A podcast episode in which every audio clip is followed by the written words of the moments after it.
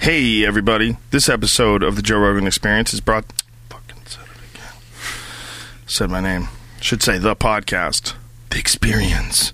Brought to you by Stamps.com. What Stamps.com is, is a method that allows you to use U.S. Postal Service. Um, to print U.S. Postal Service right from your home computer, right from your office computer, right from your desktop. Just a regular old computer and a regular old printer. You can print official U.S. postage for any letter, any package, any class of mail, all for a fraction of the cost of an expensive postal meter. And if you go to stamps.com, you never have to go to the post office again. It's so easy. With this deal that we offer you, if you click on the old school microphone in the upper right hand corner of stamps.com, you enter in the promo code JRE, you get a no risk trial, $110 bonus offer, which includes a free digital scale and up to $55 of free postage. Then you take your packages, you weigh them, you calculate all the jazz, print out official U.S. postage, slap it on the old box.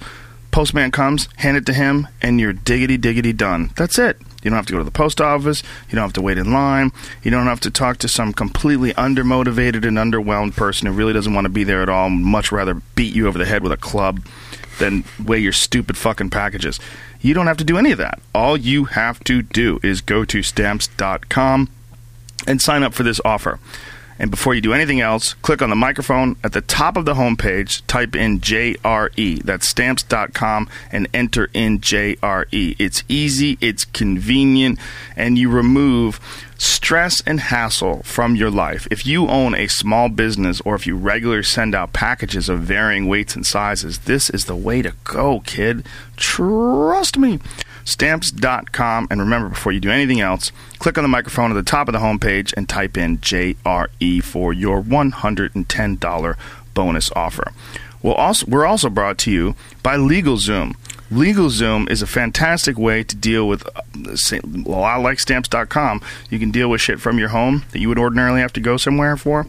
With LegalZoom, you could deal with so many legal issues without having to schedule an appointment with a lawyer on their time, drive through traffic, park, sit down, pay an exorbitant amount of money to some person, again, who doesn't really want to fucking talk to you. They just want your cash.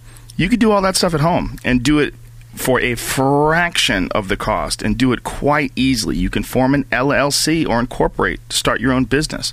Very easy to do. You can apply for a patent to secure an invention, register your trademark to protect your products and services, and you can do it all drunk and naked.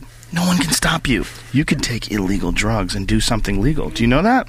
I'm not I'm not advising it, but if you so chose to do it, it is your right as a person. As long as you do everything correctly and everything's filled out the way it's supposed to be, you're good. And if it's not filled out the way it's supposed to be, here's the beauty of LegalZoom. LegalZoom can connect you to a third party independent attorney if you're in a cold sweat panic and you think that you've done something illegal. If you filled out the forms, and you're like, "Ah, this shit is not going to fly. You can contact LegalZoom and they will hook you up with a third party attorney. LegalZoom is not a law firm, but they do provide you with legal self help through independent attorneys. See, legal self help is the way to do it. If you can get things done like filing patents, like forming LLCs, forming a will, you can even get divorced. Shh. You can get divorced through LegalZoom, and they have an A plus rating from the Better Business Bureau. You can't go wrong with that. A plus, not A minus, not B plus, A plus from the Better Business Bureau. Over the past 14 years, they've helped over a million businesses get started right. Go to LegalZoom.com, and when you go through the month of June, and you can get a special price on trademark, copyright, or provisional patent applications by using the referral code Rogan at checkout. Celebrate innovation with LegalZoom through the end of June. Remember, LegalZoom is not a law firm, but they do provide you with legal help through independent attorneys. Someone's trying to fucking text me in the middle of a goddamn podcast. I guess they don't listen. Anyway, go to LegalZoom.com. Use the code word Rogan at checkout. You hear that weird noise? You hear that? You don't hear that? I think it's the phone. I think if I put my phone near my computer, They they fucking argue with each other telepathically. It's probably what it is. Um, that's it. LegalZoom.com. Use the code word Rogan. We're also brought to you by Ting. Ting is a mobile service that does things differently. They do things on, on their own terms. And what that means is they buy time through the Sprint backbone. They use Sprint, so you get the exact same service that you get with Sprint, but you get it with no contracts, no early termination fees, no nonsense. They don't trick you. And there's a lot of ways that cell phone companies make money. And one of the ways they make money is they they charge you for X amount per month. Like you know, you have a deal where you you know you get 1,200 minutes a month or whatever the hell it is. But when you do that, most of the time you're not using those minutes, but you're still paying for those minutes. The way Ting does it it's a very smart and I and I think it's a better way and I think it's the only way that they're going to do it in the future. What what they do is you pay for what you use. If you use a lot, you pay more. If you use very little, you pay less. And 98% of people would save money using Ting. That's a pretty incredible statistic. If you go to Ting's website, go to rogan.ting.com, they'll explain the whole thing to you. $21 is the average monthly bill per device for Ting customers. That's amazing. Because you'd be you'd be surprised at how little when you when you look at these service minutes, you know, you know like 100 minutes a month, 200 minutes a month, most of the time people are texting each other these days. And if you call me a lot, man, most of the time I don't pick up the phone. I don't spend a lot of time calling people. $440 is the average annual savings per device for a business with 1 to 20 employees. So if you have a business, Ting is the way to go if you want to set up business phones. And you have many options as far as the phones themselves. You have all of the best Android phones that are available today, and you buy them. You don't. See, the thing about when you go to one of the big name cell phone companies, and you get a phone, you're not actually buying the phone. Like if you pay two hundred dollars for a phone, you're not really paying two hundred dollars for that phone the phone costs probably five or six hundred bucks, and you think you're paying two hundred dollars, but the the other three hundred to four hundred dollars you're paying off over the course of your contract. That's why if you try to leave, they stick it to you and they make you pay what you owe them. So it's that's what a contract termination fee is. What it's all about is you still owe money on a device. You essentially leased a device. Ting doesn't handle it that way at all. With Ting, everything that you, you, you purchase that they sell at ting.com, rogan.ting.com, are the, are the finest cell phones available today. Like the, excuse me, Samsung Galaxy S5, which is water resistant, just added. Water resistant. If you're a fucking dork like me and you spill shit, that's the way to go. They have uh, the HTC One M8, all the best new Android phones. The Samsung Galaxy Note 3, which I use, fantastic phone. You can draw on it. It has a pen. How can you go wrong? And if you're like one of those old crazy grandmas, they have flip phones. They have everything and uh, as cheap as 42 bucks. You can get a phone for 42 bucks which is kind of ridiculous in this day and age. And when you buy it for 42 bucks you actually buy it for 42 bucks. And if you know you know you try it for a while and you go you know what? I want to cancel just cancel that's it. You don't have to worry about shit. It's a beautiful ethical way to do business and the results have been fantastic. Massive massive public um, positive feedback that I've received from all the people that have switched over to Ting, saved money, love the company, love the idea behind the company, and love the fact that they have a wide selection of devices. So go to rogan.ting.com today and save yourself some cash, kids. All right, my friend Steve Hilton is here. We're going to talk about all kinds of groovy shit. Let's cue the music. Joe Rogan Podcast. The Joe Rogan Experience. Train by day, Joe Rogan Podcast by night, all day. Steve Hilton, my friend. Politics are a dirty business. Very dirty, but just before we get into that, Joe, I just want to say you've already really offended me. Fantastic. So I just want to show you my phone. oh, what have you got? Here it is. Oh, flip phone. So I I, am I am, in your words, an old crazy grandma. Well, I have many friends that carry old flip phones. I'm glad that you're actually just carrying a phone. Exactly. This is a very new development for me. Well, it's a good move. So it's a good everyone's move. been telling me I've got to have a phone. I had not had a phone for many years. Finally, I, I buckled under the pressure and I got one of these. Yeah, Steve. Um, we became friends in Hawaii. Our fa- our family. Uh, we're all friends. It's a it's a very cool little. Uh, development. I, I really enjoy it, but I, I think it. I think it's quite hilarious that uh, y- your wife is involved in Google and you avoid phones at all costs. You avoid technology. You feel that it's too entrenched in our life. This sort of uh, digital web that we've all been connected to. Yeah, I'm trying to fight it, Joe. It's tough. you know, it's an uphill You just shut them off, though. That's the beautiful thing. When Well, you don't th- want to use them, you shut them off. Yeah, but they're there. They're kind of nagging away, gnawing at you. you That's know. discipline. Yeah, you gotta meditate. that's probably right.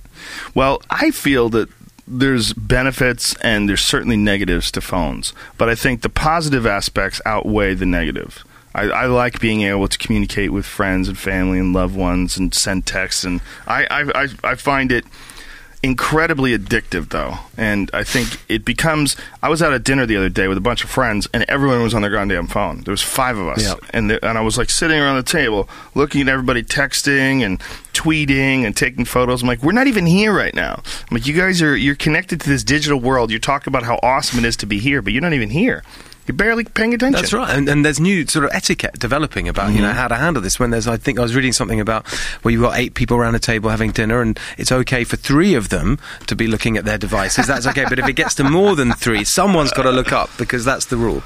Ah. So you know, So who says says who? Establish what? I don't get it. It's just there there it's just like anything else i mean if you are at a bar with some friends and one guy's just watching tv only and not engaging in a conversation that's just as rude yeah, I think that's right. i find it fascinating um, how my children react to devices. That's where I really get a sense of it because they don't have a cultural context. You know, when my four-year-old watches television or watches devices, and I'll stand in front of her watches, watching TV, and she just reaches up and tries to move me.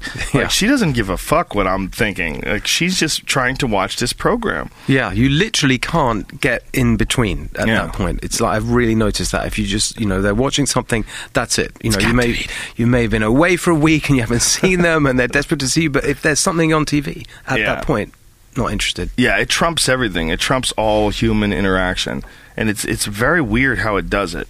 It does it in this strange hypnotic way. There's nothing else on earth that gets a four year old to just sit there, Yeah. motionless. That's right. and engage. But it literally stimulates parts of the brain. There's a lot of quite interesting brain science about what's going on when Yeah. when kids watch TV, and it's generally fine. But when it gets to a point where they're watching, you know, more than two or three hours a day, and a lot of kids these days are in that situation, it literally starts rewiring their brain. Yeah, it's not healthy to to completely entrench yourself in that world and to be in that world all day every day, but a lot of people do because it's possible. But I think that's just like everything else.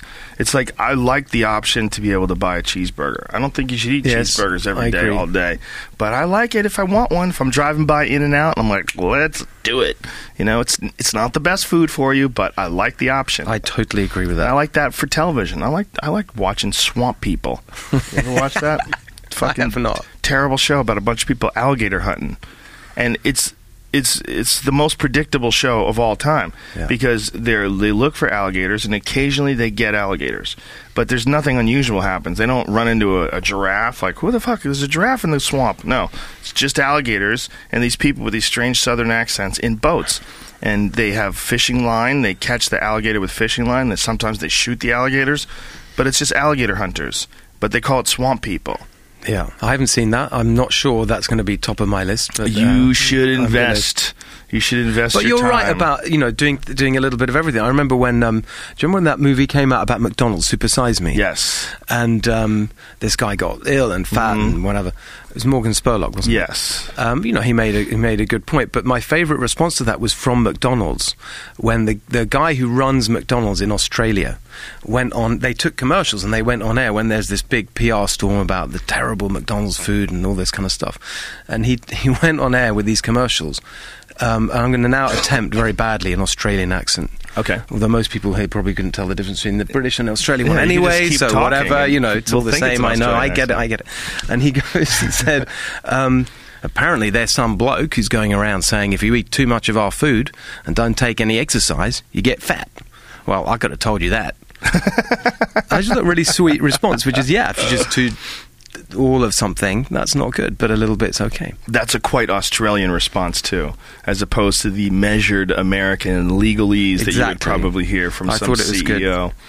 Yeah, there's no, you know, I have a real issue with that documentary, and with he did a show also called Thirty Days, because I know what they're doing. They're they're not necessarily just investigating. Right. They're also trying to achieve a desired result, and that a desired result being something bad. They're they're trying to do something that's going to be titillating and oh my goodness, his liver is going bad. Like he's he's sick, he's sick, he's Yeah. toxic. There's a lot of people who've called bullshit on that, especially the liver toxins and all that stuff. They're like, where is this? Where's the liver toxin? You're dealing with carbohydrates and proteins and you know and and fats, but it's not like this. These things aren't toxic. They're just not good. They're just high in cholesterol and they're kind of fatty and sugary. Yeah. But I know for a fact that they did some fuckery on his show. He had a show called 30 Days where he's trying to achieve the same results. Because they went to a friend of mine who's a doctor, and he this doctor uh, specializes in hormone replacement therapy for older people, for older people and people that are you know like you start getting older, you want to replace your testosterone, things along those lines, and they wanted to do it in 30 days, and they wanted to do it on this program. Take a man who's getting older and in 30 days inject him with hormones, and the doctor, who's an ethical doctor, said you, you don't ever do that. Right. He said we would never do that. He said what we would do is we would get you on a proper diet. I would take your blood. It would take a week to get your blood results back. I get your blood results back. I'd want to get a detailed analysis of what you're eating, what you're doing, what kind of a lifestyle do you have. It's not a simple fix like we give you hormones. So what they did is they found a quack doctor who did just shoot the guy up with hormones, and the guy was like all roid ragey and angry afterwards, and his fucking his wife wanted to keep him chubby. I mean, the whole thing was a disaster. It's Yeah. like this is not an ethical examination of this Yeah, I mean, it's not issue. really. It's it's like it's entertainment. It's not um, a documentary or something. It's that's supposed to- deceiving, though. The problem with entertainment is it's not a puppet show. Hmm. Okay, it's not a cartoon. You're you're pretending that you're exploring these ideas. And when I was doing that sci-fi show, I found some similar issues with certain producers and certain uh, people who were used to that world of reality TV.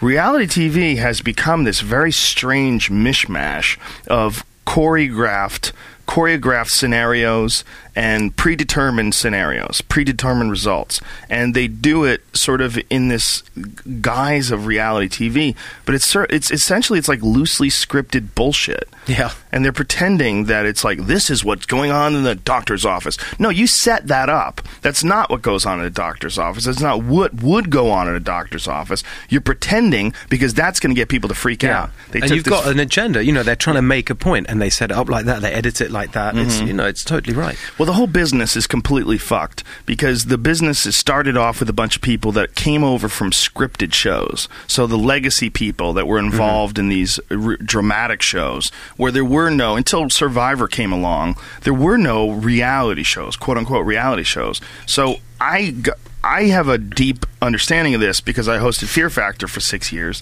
and because Fear Factor came in in 2002, which was when all the reality shows were being born. So I got to see where these people had their backgrounds from, and almost all of them had their backgrounds from dramas or from sitcoms or from the world of fictional shows. So much so that you were considered to be like a traitor if you were involved in reality show. Like people, people got mad at me that saying that I was taking jobs away from uh, writers because I was involved in, in reality shows. And I was like, oh, this is a hilarious argument. But these people all came from this world where you manipulate things Right. in order to make drama. So they started doing that to quote unquote reality shows. So that's what you're getting. So this 30 days show that doesn't exist anymore and Super Size Me Yeah. show, they're, you know, you're, you're tackling very complex issues and you're doing it in an entertaining form. And when you do that, there's some integrity that sort of like goes by the wayside. Well, I think that's right, and the integrity. I think I had a real example of that. You, in the end, you're relying on the people involved to have a bit of integrity and ethics in the way they do their jobs. And I just saw a little example this weekend. I was out doing stuff, and I did a, a for, for to do with the election in my company, and we did a I did an interview for the local news for the NBC News, and we were doing some demos of stuff with people at, in Santa Monica, and um, they wanted to film one of the people that we're doing it with, you know, interacting with our thing, right, with with our website, and at that point, no, th- there weren't any people interested in doing that. So one of the team said, why don't we just pretend to be a member of the public doing it? And it was really interesting because they said no. The producer and the journalist said no, no. It's got to be, you know, a real member of the public. And I thought that was really cool. You know, they they obviously wanted to go. They were busy. They had to get back to the studio. They were really annoyed that they're having to wait a long time for an actual member of the public. But they really did say no. We we're not going to fake it. And it would have been so easy, and no one would have noticed. And in that moment, it was literally just their personal integrity and it was really cool to see. And I, I, I, hope that's really widespread in the news business. But it was just for me a really interesting example of you can make rules and you can have stuff, but in the end, it's about people and their choices in the moment. It is interesting that they chose to do that with integrity, but it's also interesting that someone suggested they not. Right. Exactly. Exactly. Yeah. And that's the that's the other side of it. But it was I was really pleased that that's what they decided to do. I did a show for CBS once. Um, called Game Show in My Head, and the uh, the premise of the show was you would have this little uh, earpiece in that someone could talk to you in. So I would put an earpiece in the contestants and send them out. And when they would be standing somewhere, I'd, I'd say, "Okay, can you hear me?" And they'd say, "Yes." All right. Here's what's going on. And then these two guys came in with cameras. They were holding cameras. You are a reporter on the news. Here's your scenario. Okay. Someone called in a UFO sighting. They saw a UFO sighting. We brought in the cameras. Unfortunately, that person went away. So, what you have to do is convince some member of the public that's around there to take that person's place and to say that they were the ones who saw this UFO. And you have to get them to say that they were taken aboard this UFO and that they were examined by aliens. and so the guy, the, you know, it was it was kind of funny. They're like, okay, here we go. All right, how do I do this? what was shocking was how many people, when you put that camera on them, immediately said they would do it, and wow. immediately started just lying, just lying. It was a silver craft. I mean, all walks of life.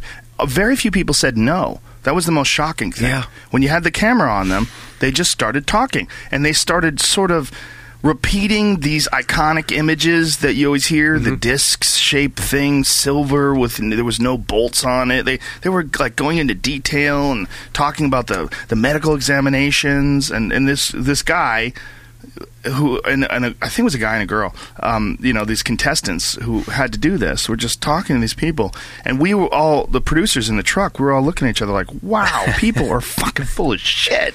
This is so weird. It's so weird how easy it is for some people to just justify making up a story just in order for them to be on camera. Yeah. Well, what is, do you think it's because they?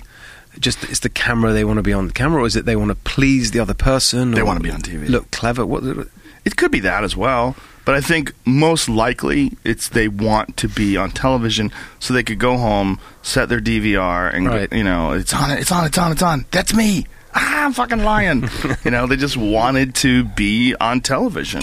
I think for a lot of people in this day and age, that is just some sort of a weird ultimate goal, just to have that camera on them, and then they go home and see it. Right. Whether it makes sense or not. And for a lot of folks, it doesn't make sense.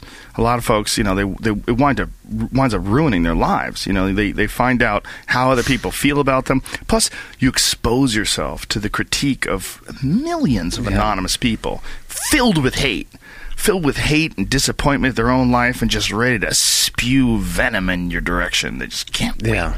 To shit all over you, Steve Hilton. yeah.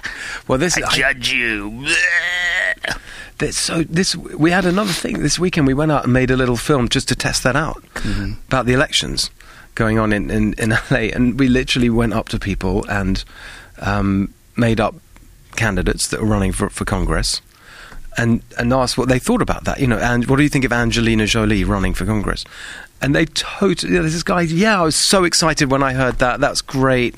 You know i think she's great. And it's just you can't believe how people just engage with these things. They just and made it just made it up and yeah and, and, and like you were saying with the ufo thing he was like going on about it. He wasn't just saying yeah i heard about that. That's great. He was sort of embellishing it and talking about it. It was just ridiculous.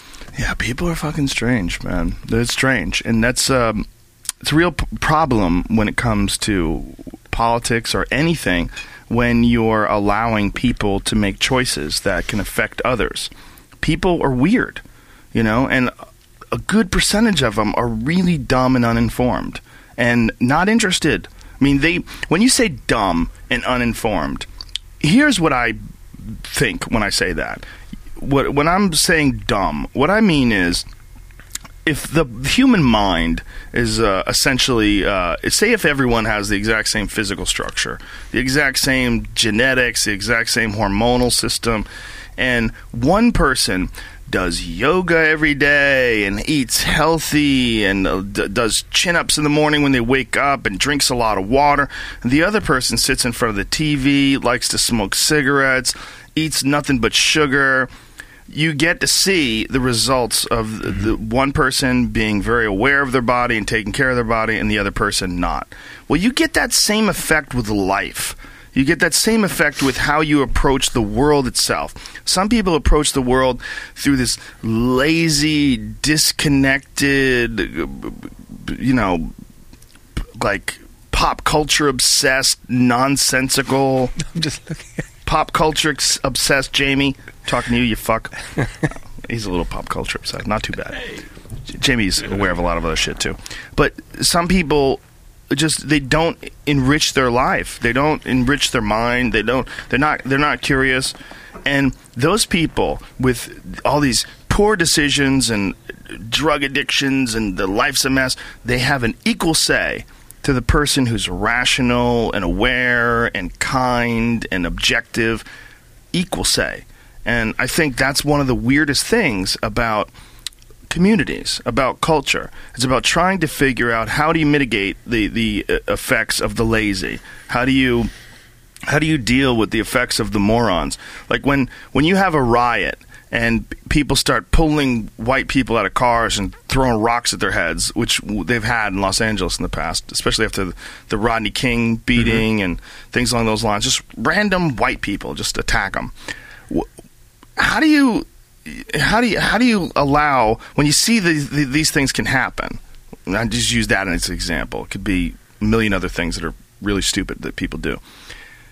How could it be that one person gets one vote and another person who is very aware, another person who's very educated, another person who's very kind and very sympathetic to all walks of life gets a, an equal vote. One person could be a total racist. You could you could go to a voting booth with a T-shirt on that says "fuck black people," and you could vote, and no one could stop you. You know, as long as, especially if you have a shirt, sort of like a flannel shirt that's over the T-shirt that says "fuck black people," so you have to really look hard to see "fuck black people," and you think you're getting over. No one can stop you. You know, and it's. I think one of the things that they were trying to work around when they developed the concept of a representative democracy, the, the concept of America, representative government. So, like, okay, let's sort of have some filters in place when you're voting, but you're kind of voting on a representative, and the representative sort of votes for you. and they interpret what you want. I think that's that's definitely part of the idea. I think that when you, I mean, that that point you just made about. It really reminds me, actually, the racist point you mentioned made. There was a really effective commercial um, for Rock the Vote. I remember years ago in the in the UK where um, I was back there at the time, and they they literally had a some image of it wasn't images like a, a, a TV ad of a ra- of a r- racist guy like spewing racist stuff, and then the the, the tagline for the ad was "You'd better vote because you can be sure that he will." And it was a really, you know, good way of making that point. But I think that generally, you know, those kind of people are the extreme. I think the idea is that most people are not, you know, the, the kind of extreme end of it where they're either totally, you know, where their views are just completely abhorrent or they are just completely off the page in terms of their knowledge. You've got a you know majority of people who are basically interested in good things happening.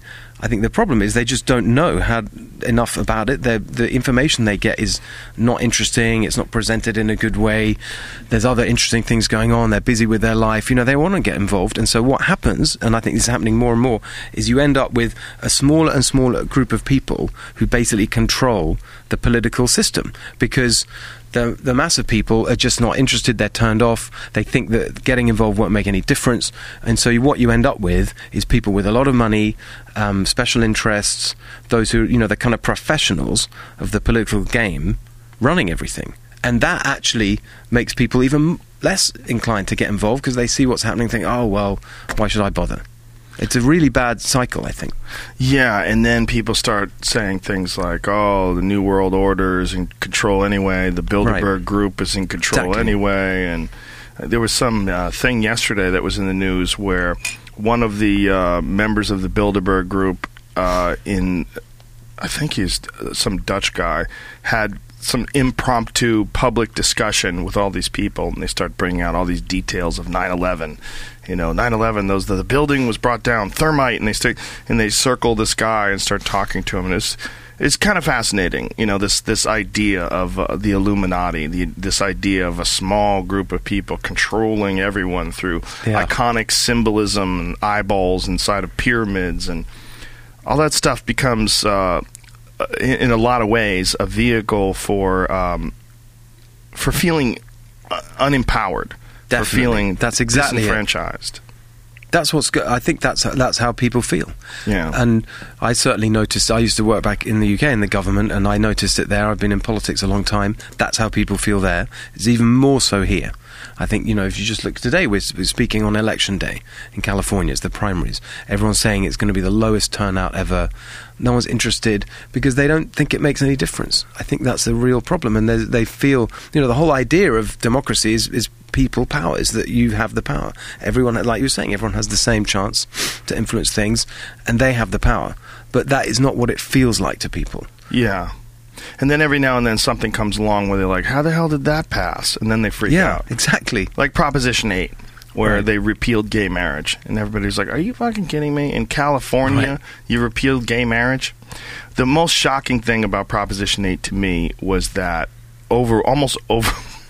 The, the majority uh, of, of black people voted for it. They voted Mm-hmm. That's to I heard, repeal yeah. gay marriage.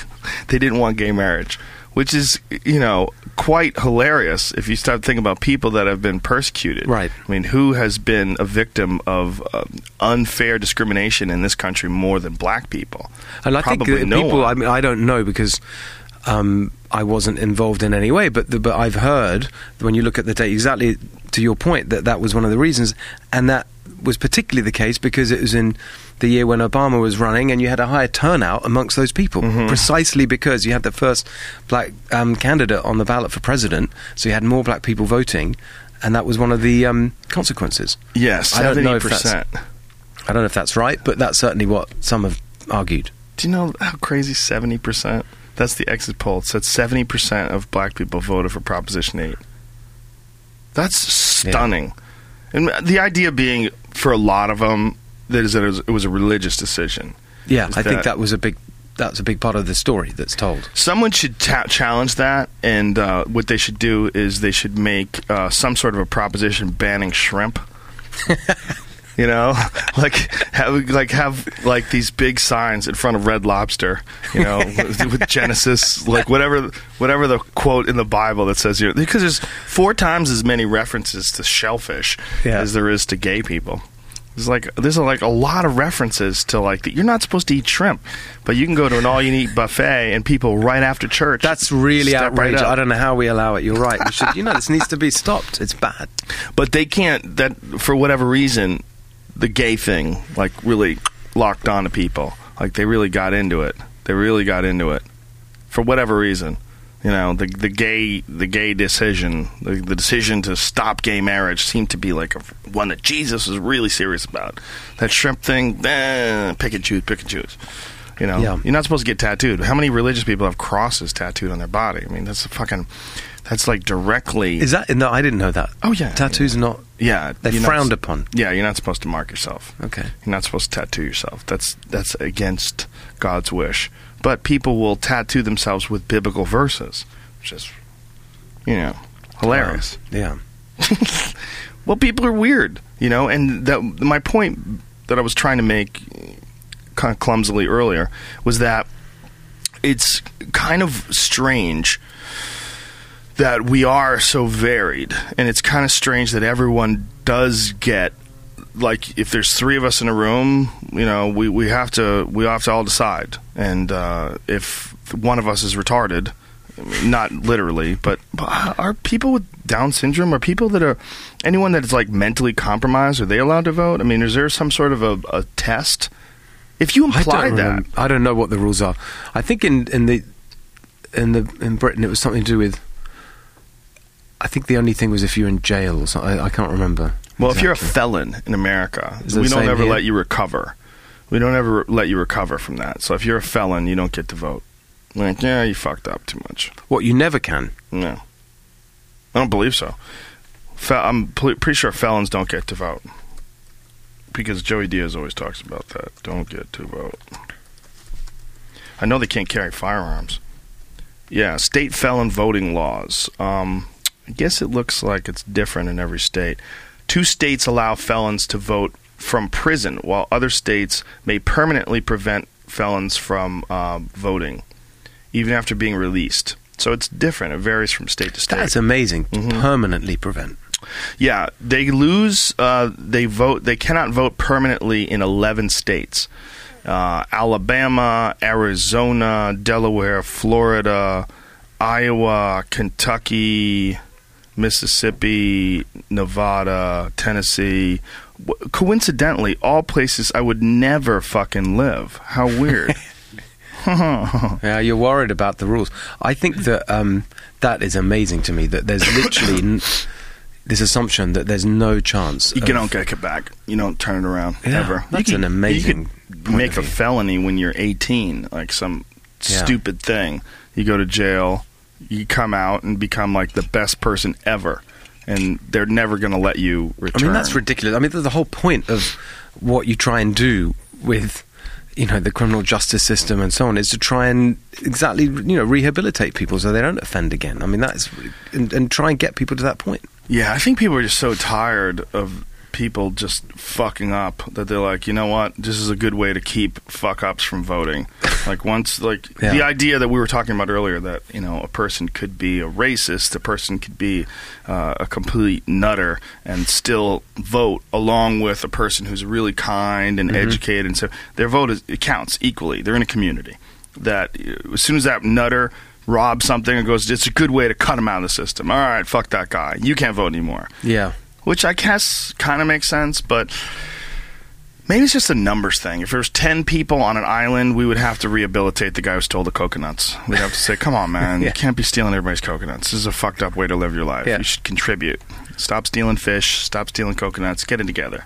And then we'd let that guy Yeah, be a I part think of the that's a, by the way, it's a joke, but I think it's an incredibly important point about about democracy generally. I think the closer it is to a real community where everyone knows each other, Mm-hmm. right, where the decisions are made kind of by people who can look the other person in the eye and all that, I think they're going to be better. I think one of the problems is that you've got these big, big systems and they're they're they're kind of really far from the human level where that kind of trust um, can be established, and that is one of the problems with with a lot of things in, in government and politics. It's all just too big and removed from that human scale.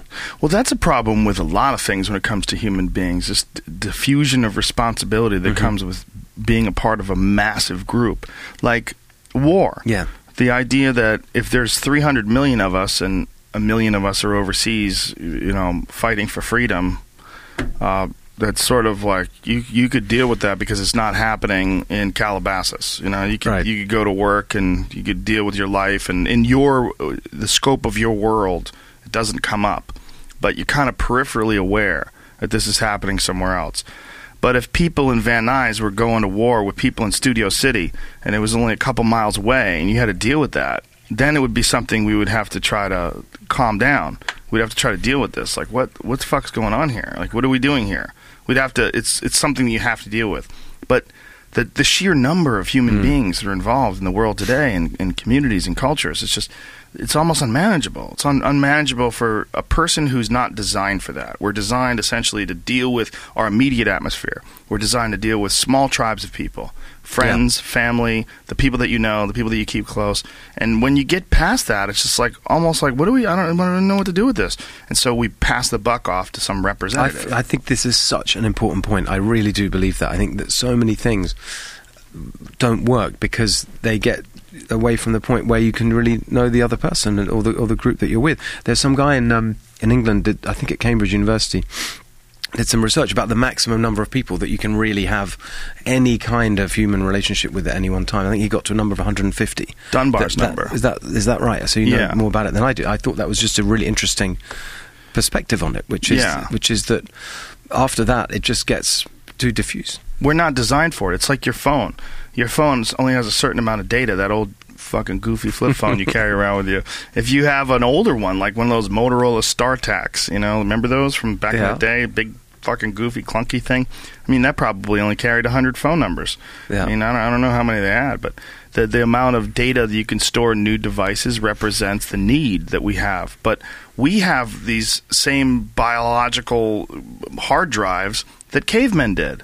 I mean, they're not really much different than people that lived a million years ago. I mean, how much it has it changed? I mean, how ma- how mm-hmm. many how much more room do we have for social relationships? Apparently, not much. Like fifty thousand years ago and today, if you took a, a guy who lived fifty thousand years ago and a guy who lived today, and you compared the brains, how much would they vary? You could take a fifty thousand year old man, dress him up in clothes, and and sit him down in a movie theater, and you'd walk right by him. You wouldn't even know when you were sitting in your seat. You wouldn't go, "Holy shit, that's a fucking caveman." I mean, the, the guy would look very remarkably similar to how you look and I look and how normal folks look today. Yeah, we're not designed for this world that we've created, and it's it's popped up so damn quickly. Yeah, exactly. It's really the last kind of, well, definitely the last hundred years, but you know, and it's just getting faster and faster. You know, this kind of everything becoming really kind of organized at this sort of inhuman level. and this mad struggle to sort of organize it and to mm-hmm. try to control it and just just calm it down get a handle on the effects of it. And I think in a lot of ways that's what you're doing with this Crowdpac thing.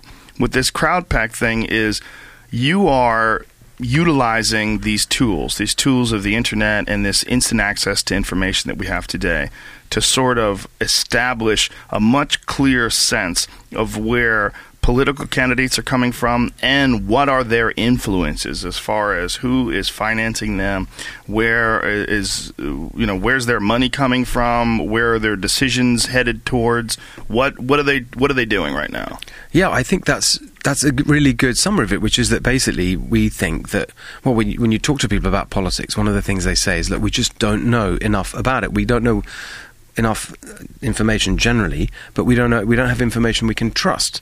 We have all this spin and ads and all the rest of it from the politicians. We can't really believe them.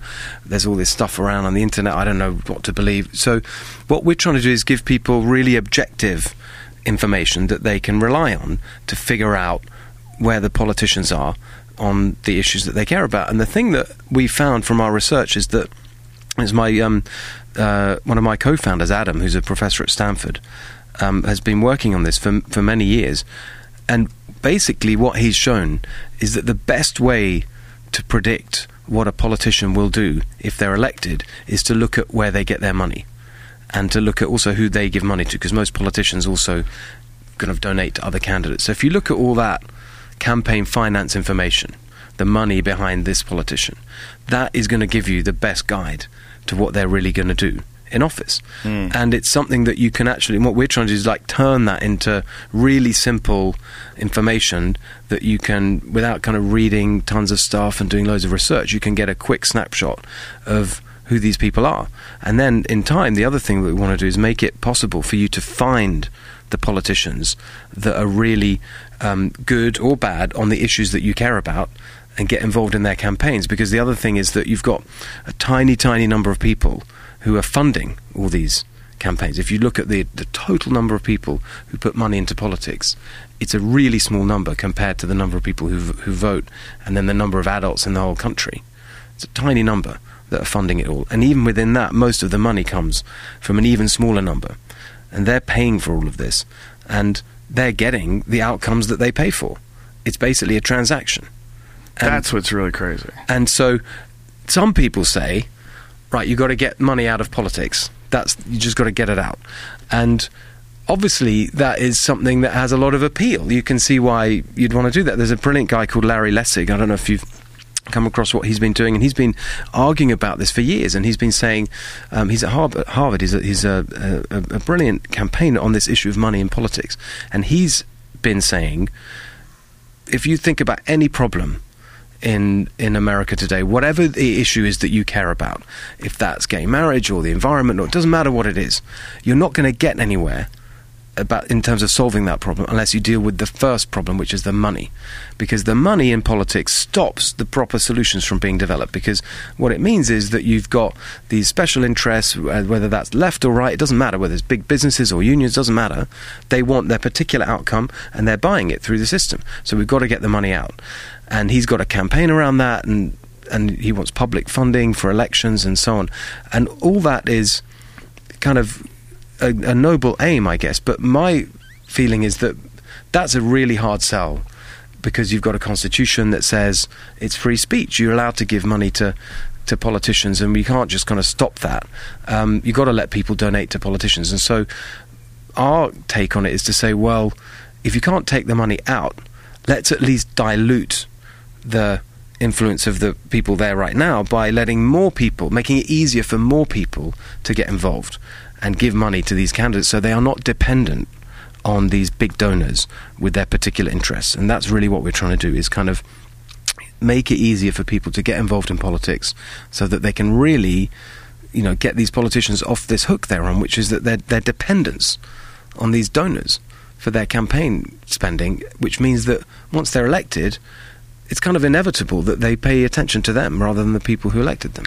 In a, in a lot of ways, it mirrors the influence that the internet has had on the news itself. Because the news used to be distributed only through these proper channels, whether Mhm. it was NBC, CBS, and then you know the cable news networks, the CNN, Fox, and all this jazz. But now it's become this thing where websites develop, Huffington Post, Mhm. all these, uh, the Young Turks, which is an, an internet based news show. And they have no censorship, they have no restrictions, they have no influence other than the ones that they choose to accept or the ideas that they bring. And they have the same amount of distribution that everybody else does.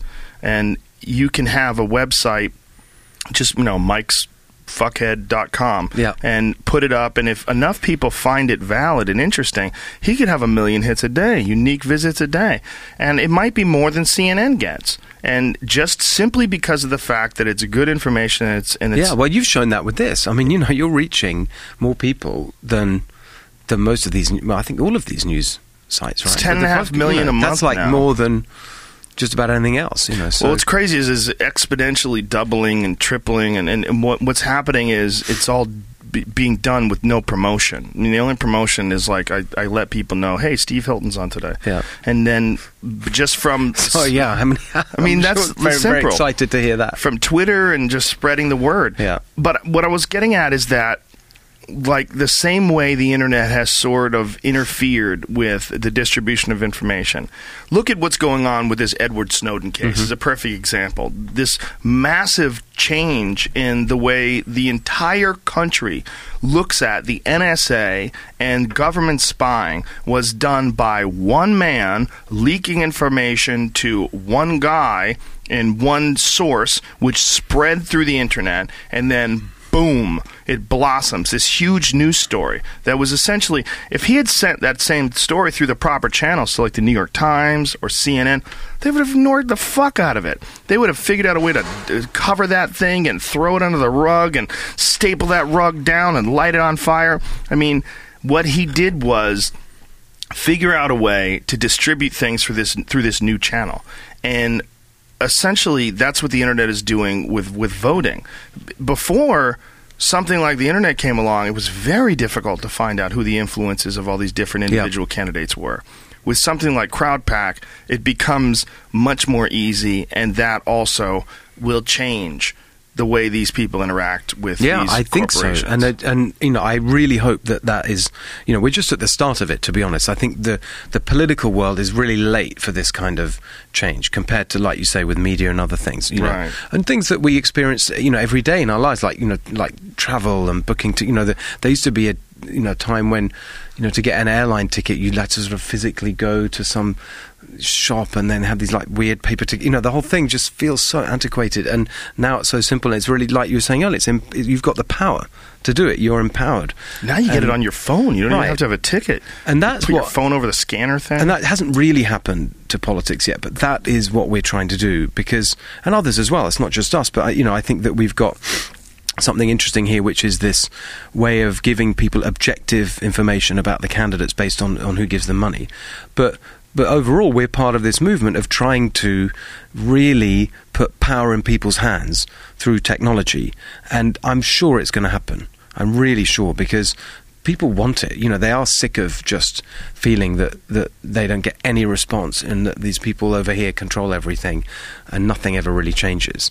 And actually, the politicians themselves, in my experience, they, you know, you, you'd think, well, maybe I would say this because I used to work in politics myself for the Prime Minister in the UK, so I kind of know them. They, they kind of used to be my world. That used to be my world. My feeling is that generally the politicians actually hate this just as much as everyone else. They hate the fact that they have to spend so much time raising money. You know, literally, there was this document that was leaked uh, to the New York Times, I think, a while back, from the Democratic leadership in Congress, where they they gave a kind of guide to the newly elected members of Congress about how they should spend their time, and it was a recommendation to the newly elected members of Congress, and it went through how much, how many hours a day they should spend on different types of activity. You know, thinking about policy, talking to constituents, this kind of thing. Half of the time, it was four hours, was recommended that they spend on fundraising wow. right? And so the the people who go into politics, they don't want to live like that. They actually hate it. They hate, you know, being shoved in a room, which is what happens, and being they call it dialing for dollars. You know, like just sit, literally sitting on the phone trying to raise money. That's not why they went into politics. How do they do that? They just call random people up, or do they have a list I- of potential I think donors? they give. I don't know because I've never done it, but I think they.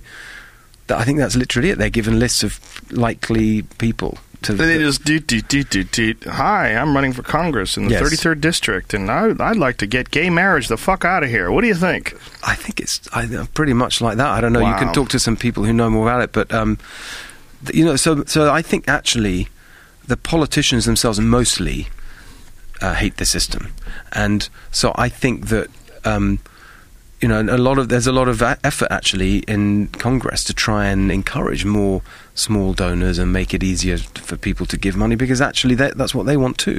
They they don't like being beholden to these big donors and these companies, and you, you know they don't like it any more than we like it. I think ultimately the idea of leaders, whether it's uh, presidential leaders or whether it's uh, representatives, I think ultimately that's going to go away. And my, my thought about it is that anybody who really wants to lead everyone else is probably an asshole. you know, I mean, anybody who really wants to be the king, like, why do you want to be the king? Like, don't you have things to do? Don't you have hobbies and creative pursuits and like what Yeah. why would you want to just be the guy who gets to control be the one who stands at the podium ladies and gentlemen you know that's that's a weird ego thing Yeah. i think that in 2014 in the, the world that we live in today where we're seeing this much more even distribution of influence Yeah. I think that ultimately that's going to be one of those things that gets called into question. Like, why do we have Yeah. an alpha representative? Why do we have to have this Yeah. head monkey in charge? I really agree with that. I mean, a lot of the things that I was trying to do uh, when I was in the government in the UK, and, and, and it's kind of part of what we're doing with Crowdpac, is is eh, you know trying to encourage that even distribution, that more even distribution of power, and redistribute power from the kind of traditional sources of power and kind of central leadership and putting power in people's hands so that they can control more and more aspects of their life because in the end they'll make better decisions overall.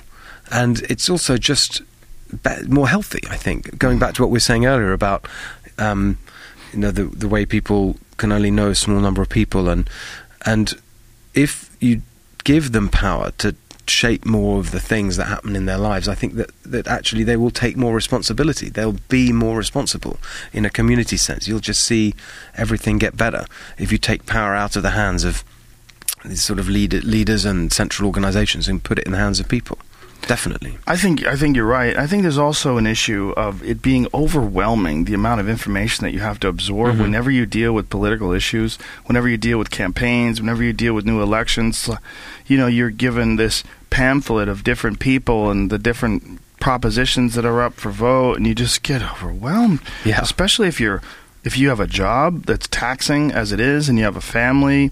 And you know you're thinking about golfing on the weekend. God, I'd like to go golfing. And you look at all this bullshit and like, oh, I can't even pay attention to this. Is everything okay right now? Yes. Well, fucking, let me just get this over with, and let's hope everything stays okay. And very few people take responsibility for what gets voted in. Yeah, and it is. I think you're right, though. It is really It's hard. you know, it's, it's hard. It's easy to say, "Oh, the voters are lazy" or whatever they should do. But honestly, like you say, they've got real lives to live, and they haven't got time for all this stuff. And that is a really big part of why we want to make it simple. You know, we're assuming that people want to spend less time doing this stuff, not more time. And, Right. and I think a lot of the kind of um, organizations and people that have tried to get people, you know, mobilized, you know, civic organization and the kind of you know, that kind of thing. You know, it's it's worked to a certain extent with some people, but for the majority of people, they just don't want to do it. They they can't do it. Actually, they're literally too busy. Um, with things that are higher priorities, like their kids and their family and their job or whatever it may be, hobbies doesn't matter. It's stuff that they choose to do, and that's fine. That's their life, and we shouldn't kind of require that you have to spend ages figuring out this political stuff, and that's why we're trying to make it really simple for people. But based on quite a lot of complex, and that's what technology allows you to do. You can take quite a lot of complex data and information, like we're doing with the campaign finance records, where it's literally hundreds of millions of pieces of inf- information, and we're boiling it down into one piece of information, which is a score, like where is this candidate on the on the scale of liberal to conservative, where do they sit, and where are they on each issue? That's what we're trying to do to make it really simple. Isn't it sort of uh, analogous in a way to what we were talking about about the amount of people that you can keep in your brain, the Yeah, Dunbar's so. number? Yeah. Is that if you lived in a small tribe, if say if we all lived 50 of us together in some small village somewhere, we really wouldn't have votes about gay marriage and we really wouldn't have votes not. about Exactly. there, there'd be a million different things that would never be up for vote. And if someone really did start micromanaging everyone's lives, you'd, you'd be like, "Hey, you know, Mike is an asshole. We got to kick him out of this fucking tribe. This guy's trying to get people to wear purple and you know wear s- certain Nikes during different moon cycles and make tribal rules and rituals and make all these things standard. And you know, for whatever reason, he doesn't like men sleeping with men. Like he's got some weird thing. You know, he believes it's part of." so true. I just so agree with that. One of my favourite things that um, one of the, uh, these experiments that happened was in um, Holland. I think I'll get that right. Um, in, in in Europe, and they did this brilliant experiment with traffic, where they um, in a town, I think it was Friesland or something like that. I probably got that wrong. Um, where they literally took away all the traffic signals, all of them, everything. Right? They took away traffic lights. They even took you know stop signs, everything, even the the markings on the road. So they took away the white line in the middle of the road, everything, all gone. And their theory was that without that kind of external r- rule making and kind of stuff going on to tell you what to do, people would have to kind of relate to each other as other people and just figure it out amongst themselves. So they would, um, you know, have to sort of look other people in the eye and and sort of work it out between them. And they found they had this brilliant effect, which was that um, accidents fell to zero. The traffic improved. The, the, the traffic speed was lower, but the traffic flow was much better. It just worked all around. All the kind of things that you try and do when all these people thinking about traffic planning and whatever, they achieved all those aims by literally taking everything away and just allowing people to relate to each other as humans and, and make rules. I thought it was such a great um, little story, and I think that you could do that in all sorts of areas. If you just leave it to people to figure it out on a small scale where they can relate to each other, you just get a much better result. Isn't that the issue, though? The small scale. Yeah, I think so. We're dealing with. I drove here today. I live about 20 minutes from here, and in the drive from my house to here, I didn't know anybody. I don't know Right. any of those fucking people. They might not even be real. They might be robots that were sent from the government to pretend the to be NSA people. again. They're trying to Aliens, follow you with maybe exactly. even. I don't know them. You know, so there's there's there's that issue. Whereas everyone in Friesland or wherever the fuck that place Yeah. was in Holland, those those people probably all know each other. You know, it's a small area. There's not Yeah. a lot. When you get to some weird number like the 20 million people that are living in the greater Los Angeles Mm-hmm. area, that's just too crazy. It's too it's too nutty. And there's Yeah. nothing less human than a light, a stoplight. Red means stop, green means go. Wait, look at it. It's green. Go. I mean, th- th- it's so disconnected Yeah. from human interaction. And without it, we become crippled. There's no better chance that you're going to run into a traffic stop or a, a traffic jam than if a cop is directing. if there's a cop that's standing there telling you people go forward, then you people stop, for sure that guy's fucking that intersection up sideways. Every time I go into one of those situations where a light is down and there's Yeah. a cop standing there, it's a fucking disaster. Whereas if it was just a light, if it's just red light, green light, everything seems to work because we're sort of programmed to wait Yeah. for that light. It's and like robotic. You just yeah. you can follow. But the if rules. that cop is there, like, oh, this motherfucker, look at it. No wonder this thing's a mess. It's a person out there telling us when we can go. Fuck him. Who's he? This asshole, fat fuck telling me when to go. You know, and there's like this weirdness involved, and all of a sudden there's a human element that's been thrown into our Yeah. robot light thing. And then there's, uh, you know, there's cameras that they were putting on them for a while, which were hilarious. on the actual cops. No, on no, the, no, on the, no, on the lights. because they're doing that too. I think. On the cops? Yeah. Yeah, they should. They should do that on all cops. Because they should they- do that on all cops. Everything a cop does all throughout the day should be recorded and it should be untamperable. They- I think that's ha- what they're. they're I, I genuinely to. think that's what they're trying to do. so much abuse. It's there's Yeah. just massive amounts of abuse when it comes to police officers, and I think there's a lot of great cops out there. It's not that I don't believe in law enforcement, but I believe many of them are abusive fucks, and many of them are psychologically unable to deal with the demands of an incredibly stressful life. Yeah, The it is life- really tough. I, I completely agree with the way you put it. That there's tons of them that are great, and then there are others that totally abuse their position. And that's it's another really interesting example of how technology can be really helpful. Um, in, in a way, because you can you can have the, I think I, I, I saw that they're trying to do it in here, the LAPD. That um, if you put the cameras on and you can't mess around with them, that's a really powerful incentive Huge. to behave right. complaints have dropped dramatically. And they've dropped dramatically because cops can't be cunts anymore. I mean, it's really that Yeah. simple. It's re- it really is that simple. What I was talking about was that at traffic, traffic lights, right. They were having lights like if you were going through the light as it was yellow and it turned red, they would flash. So if your wheels were not, you know, it was if they were in front of the line, you hadn't made it across before the light turned red, they would give you a ticket. And it, but it would turn out to be a private company that was actually profiting from these Right. tickets. And so they deemed that unconstitutional and they re- removed all those lights. But people were just in a goddamn uproar. It was just uh, it, madness. Everywhere you go, they're taking, you'd see f- flashes going off at traffic lights. And all it was is revenue. It wasn't preventing people from running lights or preventing people from, you know, gunning it when the light turns yellow. It was just just fucking people out of their money. And it was just one more thing where they complicate the system further. Yes. They add one more element that makes it one more thing that you have to think about, one more little piece of control, and one more dehumanizing aspect. People like freedom.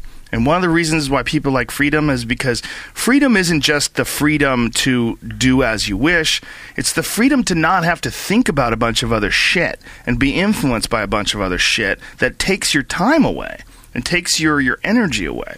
And I think that's where we're at when it comes to a lot of these propositions and a lot of these really uber complicated things that are involved in our day to day lives. It's like we've complicated ourselves to this mm, point of almost of no return, and where there's very few, very few uh, alternatives. Yeah, and I think that that and the thing that happens then is that they've complicated it. Then it's not working, and they say, "Oh, we could better try and fix it." And then the the fixing of it makes it even more complicated, and it just get and then, and then a new government comes in or a new governor or whoever it may be, and and instead of actually just stopping and thinking, you know what, this whole we just got to rethink the whole thing, and start from scratch, and um, and just not tinker with it anymore and try and improve it because it's just going to make it more complicated. That never happens. There's never really enough time for that to happen. They're not there. They're only thinking about the next couple of years and the next election or whatever. And so things just get even more complicated. And Yeah. they never they never seem to get to that point where people think, yeah, that's really working great now. My wife and I went out to this restaurant the other night, and the the restaurant was this. We were noticing that there's this theme that's going on in a lot of restaurants, where they have like this rustic thing going Mm-hmm. on, where they have old school lights, the filaments in Yeah, them, yeah. and then they have hardwood tables and wrought iron this and metal that, and and I was like, I think people are sort of reacting to this fabricated world that we've created, and we, we long for this simplicity. That's why there's these shows like um, these Alaska shows where people living on the the frontier and they're fucking collecting wood and fighting off wolves.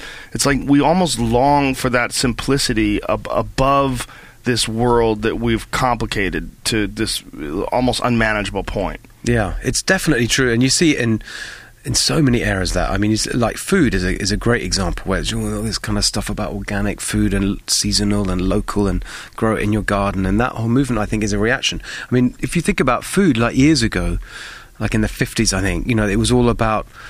Um, you know, let's have all the, all the kind of TV, you know, packaged food and all this kind of industrialized food.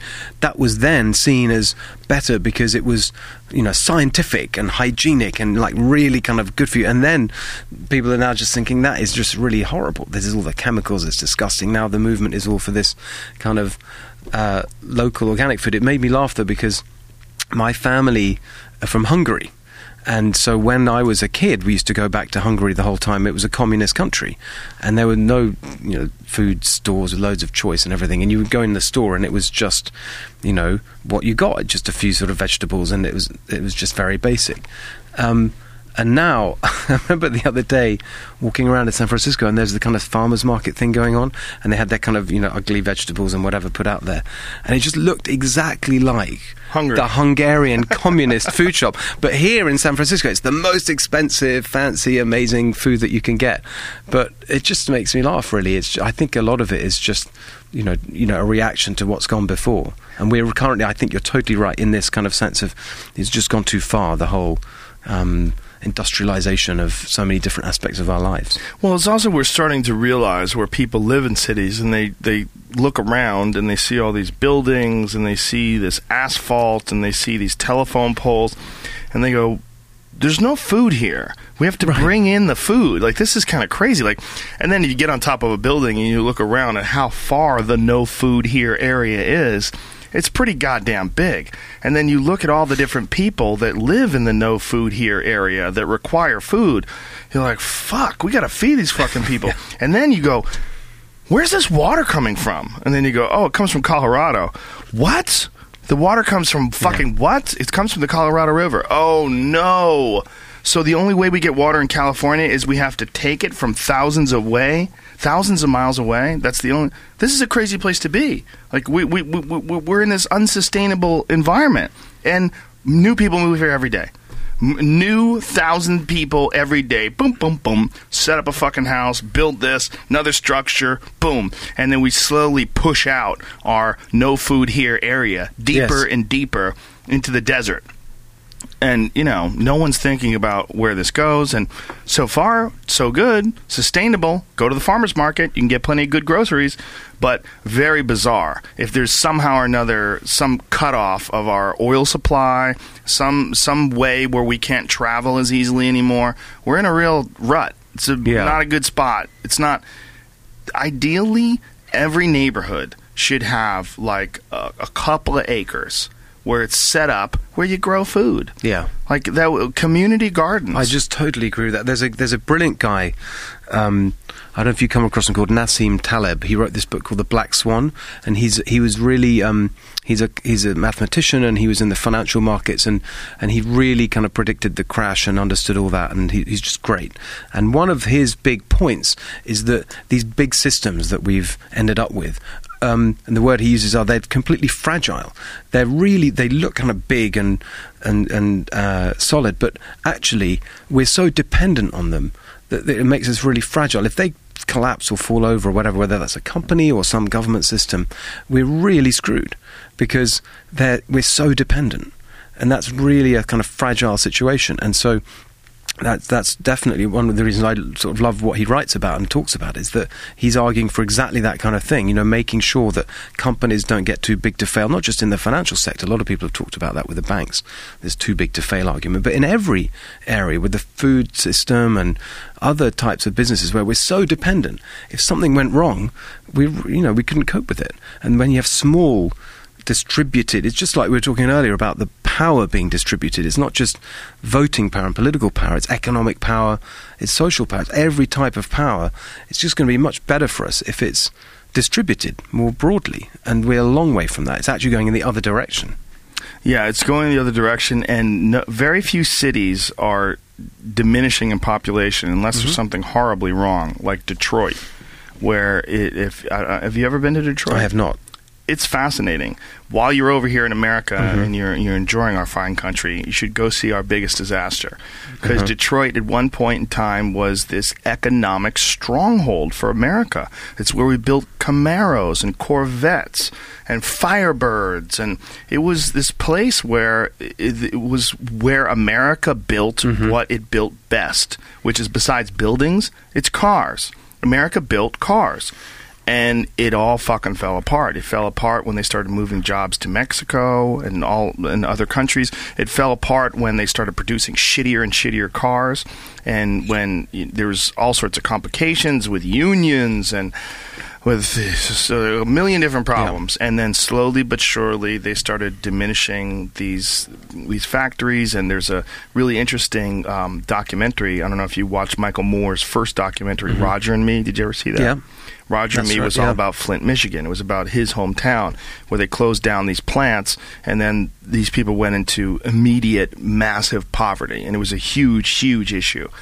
And if you go to Detroit today, you could buy a house for five hundred dollars, and I'm not bullshitting. They had houses for sale. I was there, five hundred bucks, and it's a mess. It's a real mess. I mean, it, hmm. there there's in areas where they're trying to gentrify these areas, and they're building local businesses, and they're trying to, you know, encourage growth. And you know, I mean, if a company wanted to move there, you have a massive amount of people that are looking for jobs and cheap land, and it's a good idea. It's a good place to start, but very, very difficult to to encourage people to do so.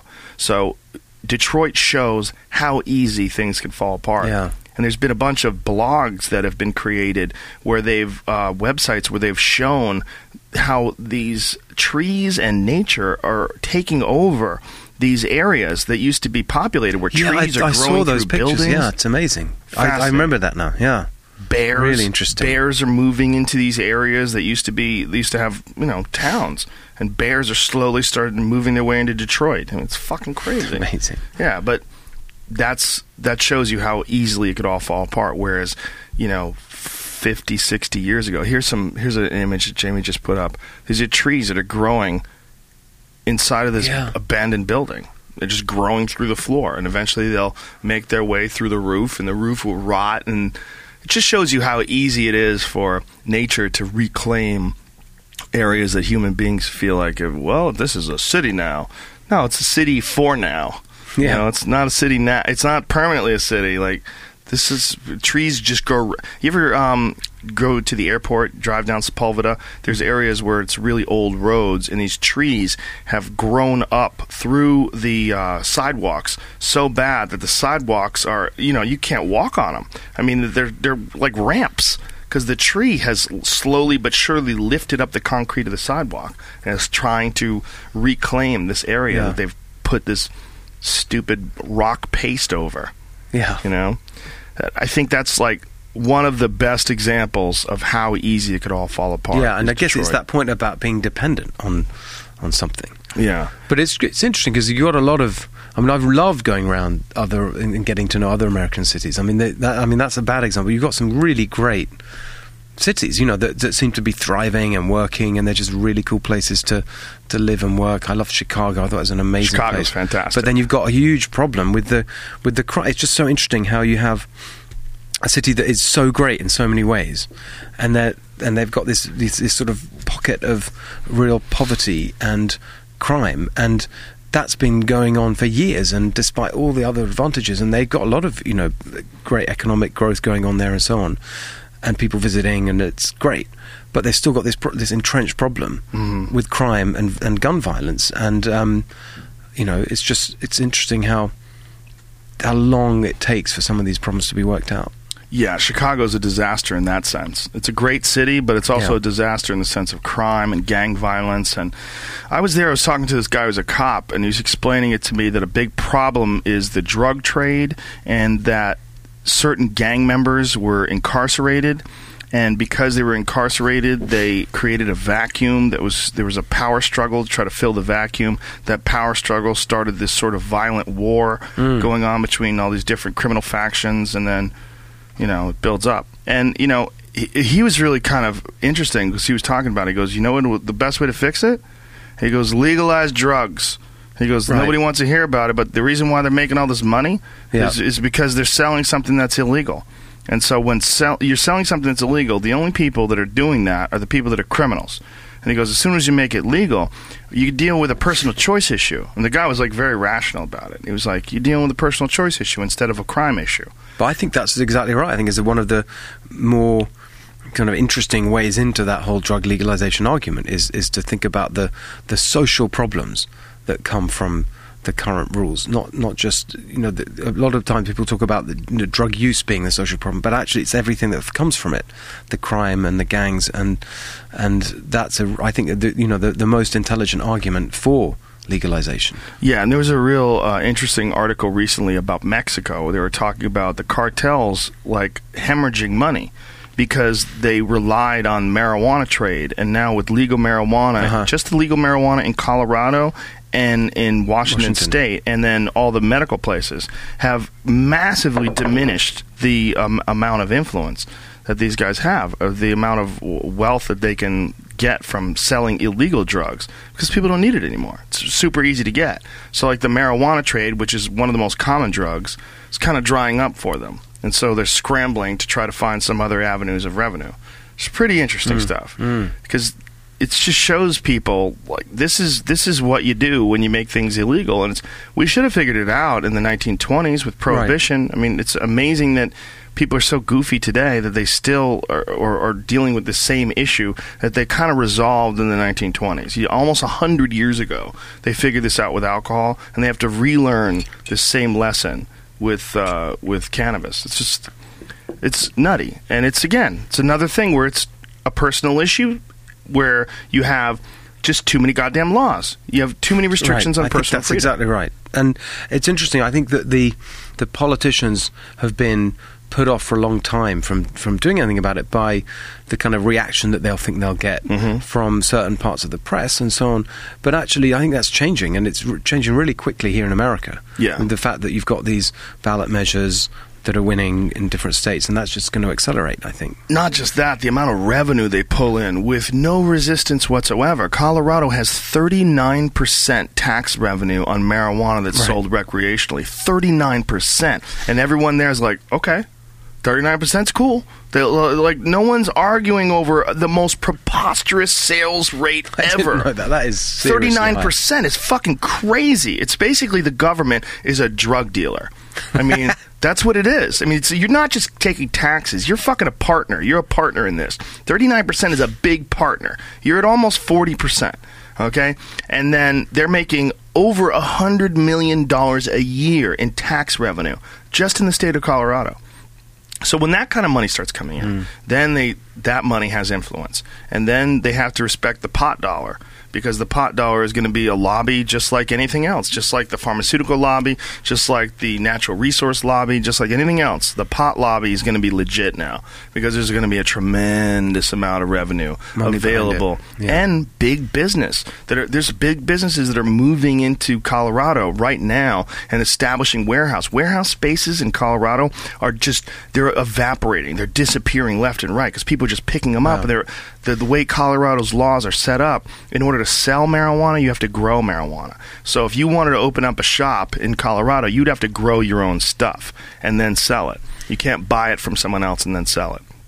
So they're just giant warehouses everywhere are being scooped up and they're setting up these massive grow ops and then they're funneling that money because it's being sold legally. They're funneling that money right back into the state at a rate of 39% it's crazy and huge companies are slowly but surely creeping their way towards Colorado because they realize this is this is a multi-billion dollar industry in just a couple of years.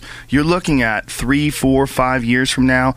A multi-billion dollar industry nationwide, places where they're having serious money issues, serious problems with generating tax revenue, all of a sudden, all the profits that are going to illegal sales of marijuana, now 39% of that money is going to come right to the taxpayers or right to the tax collectors. And have they got any? Um, I guess it's a bit early, but I was just wondering what the what they're seeing in terms of people's behaviour, the usage, Lower crime. other other drug. Is that right? Is that lower crime and lower murder rates. Murder rates have dropped in Denver. Yeah. Of course, they're high. They're, not, they're gonna, Yeah, they they're gonna get think it together. twice. well, they're gonna think twice. They're gonna think, I don't need to shoot that dude. Guy's an asshole, but whatever. That's his problem. You know, look, it's it's never good to suppress people, and when you have something that's irrational, like marijuana laws, there's it, it, it gives people this feeling of frustration, this, this disconnect. It gives them this feeling of being disenfranchised with the the people that are supposedly in charge. You know, and it makes them upset. Like, why should a grown man be able to come? If there was only two of us and we were living on an island, and I was like, Steve, I don't think you should smoke pot. If you smoke pot, I'm going to lock you in a fucking cage. He'd be like, well, you're an asshole. Right. Like, there's only two. What do you give a shit what I do? It's when there's two million of us that you feel like you can get away with something like that. That someone Yeah. can come along and say, I'm the sheriff, and if I find someone smoking marijuana in my district, I'm going to put them under lock and key. You know, I'm going to make our streets safe for the children. All that stupid shit that they say. Well, what? It's just too many numbers. Yes. Too many people. But what I'm interested in is like just coming to you know I've been here two years now, but I just get- a feeling that that is a really quite um, kind of almost mainstream position. A lot of people feel like that in America. Maybe it's a California thing. I don't know. But then I'm interested why the libertarian movement, you know, pol- the political expression of that kind of attitude is the libertarian party, their candidates. They they don't seem to get anywhere. They don't seem to do well, even though that kind of attitude feels to me like it's really very kind of true to the American approach to things and is shared by a lot of people. I, I kind of hear that a lot. I think it's slowly but surely starting to gain momentum, but I mm-hmm. think the internet's influence is barely two, two, barely two decades, 1994 to 2014. Right? That's that's the realistic take on it, but the real impact as far as like social impact i would i would say it's probably a decade. So Okay. 10 years is not that much time. And then in that decade how much of it has been concentrated on social change? And how much of it has been concentrated on porn? You know how much Yeah. of it is concentrated on look we can see tits anytime we want now. Whoa and this newfound freedom, this newfound ability to access information, it's just, it's going to take a, t- a while before pe- I think people are evolving right now. I really do. Socially, um, at a at a rate that's just unheard of. It's never the, the the kind of movements that you're seeing now, whether you agree with them or not, whether it's Operation Wall Street or whether it's uh, anytime there's a social change or social movement in this country, whether you agree with it or not, it's fascinating to step back and watch this swarm of activity that that takes place because of any issue that comes up now that really couldn't couldn't happen before without you know you'd have to have like a physical meeting. You'd have to have people would get together and someone would have to have a megaphone and what we need to do is take back the streets. What we need to do is make the world safe for our children and we need to get out of Vietnam. Yeah you know and then you know the cops come and break it up and hose everybody down and they would shut down the problem well, you can't do that anymore. You can't shut down the problems because the problem exists on Reddit. The problem exists on 1000000s of mm-hmm. people's Twitter accounts where they're posting things. The problem exists on Facebook. The problem exists anytime there's dissent. That dissent sort of encapsulates a, a, an entire group of people that share these ideas, and they can fe- freely communicate. And I think they're just starting to realize that they can freely communicate the way they can. And unfortunately, a lot of them are annoying. Uh, unfortunately, a lot of people that have fi- figured this out are annoying, and you see these really dumb ideas that spread like wildfire, Yeah. wildfire, and a bunch of idiots are behind it. And it's that's fascinating to watch too. But I think ultimately, when it all balances itself out, we're going to deal with a much more informed, much more educated, much more aware, much more socially conscious society than we have ever had in the past. I think a decade from now, two, dec- two decades from now, we're going to see the rewards of this. And I'm very optimistic. Yeah, no, I I like that that way of thinking about it, and I, I, I agree. And I guess what we're the way, the way we're thinking about it is that that we want to kind of now the next step really is to really take that energy and and really direct it into the heart of the political system, not kind of on the edges of it with kind of protests and and um, and sort of social movements, but really getting into the guts of the of the of the way laws are made and Right. and, and the and the way the country is run, the states are run, cities are run, and, and, and kind of injecting it into the into the real heart of power. I think that's got to be the next step. Yes, I, I agree, and I, I hope that it can be done. I mean, I wonder if the way technology is advancing and the way technological innovation seems to exponentially increase, if there's some way to manage things in a way that's sort of um, uh, not discovered yet, or sort of hasn't been, no one's figured out a way to sort of organize this whole thing in a way that's much clearer. And now we're dealing, it's almost like code. Like, do you remember what code used to look like when you used to use DOS? And if you used an old computer, you had to enter everything in command prompts. Yeah. But then someone came along and like Xerox figured out this graphic user interface. You just well, uh, fuck all that. Just see that thing. Just double, just press twice when you want that to open up, and boom. And then you see a, a graphic representation of what you want. That's a much more simplistic element. You don't have to look at all the code behind what you're doing when you're using Microsoft Word. Uh, cut all that shit out. Let's just see. Let's let's make it real simple. And if we could get get it to that in politics, like, okay, w- what would make what would what would we have to do to make more money go towards school and less money go towards war? Like, is that is that a way? Is there a way we could work that out? If you look at how much money is being spent in the Iraq War, how much money is being spent in, in Afghanistan, is there a way to take thirty percent of that and put it into our schools because oh uh, my god the school system would radically change.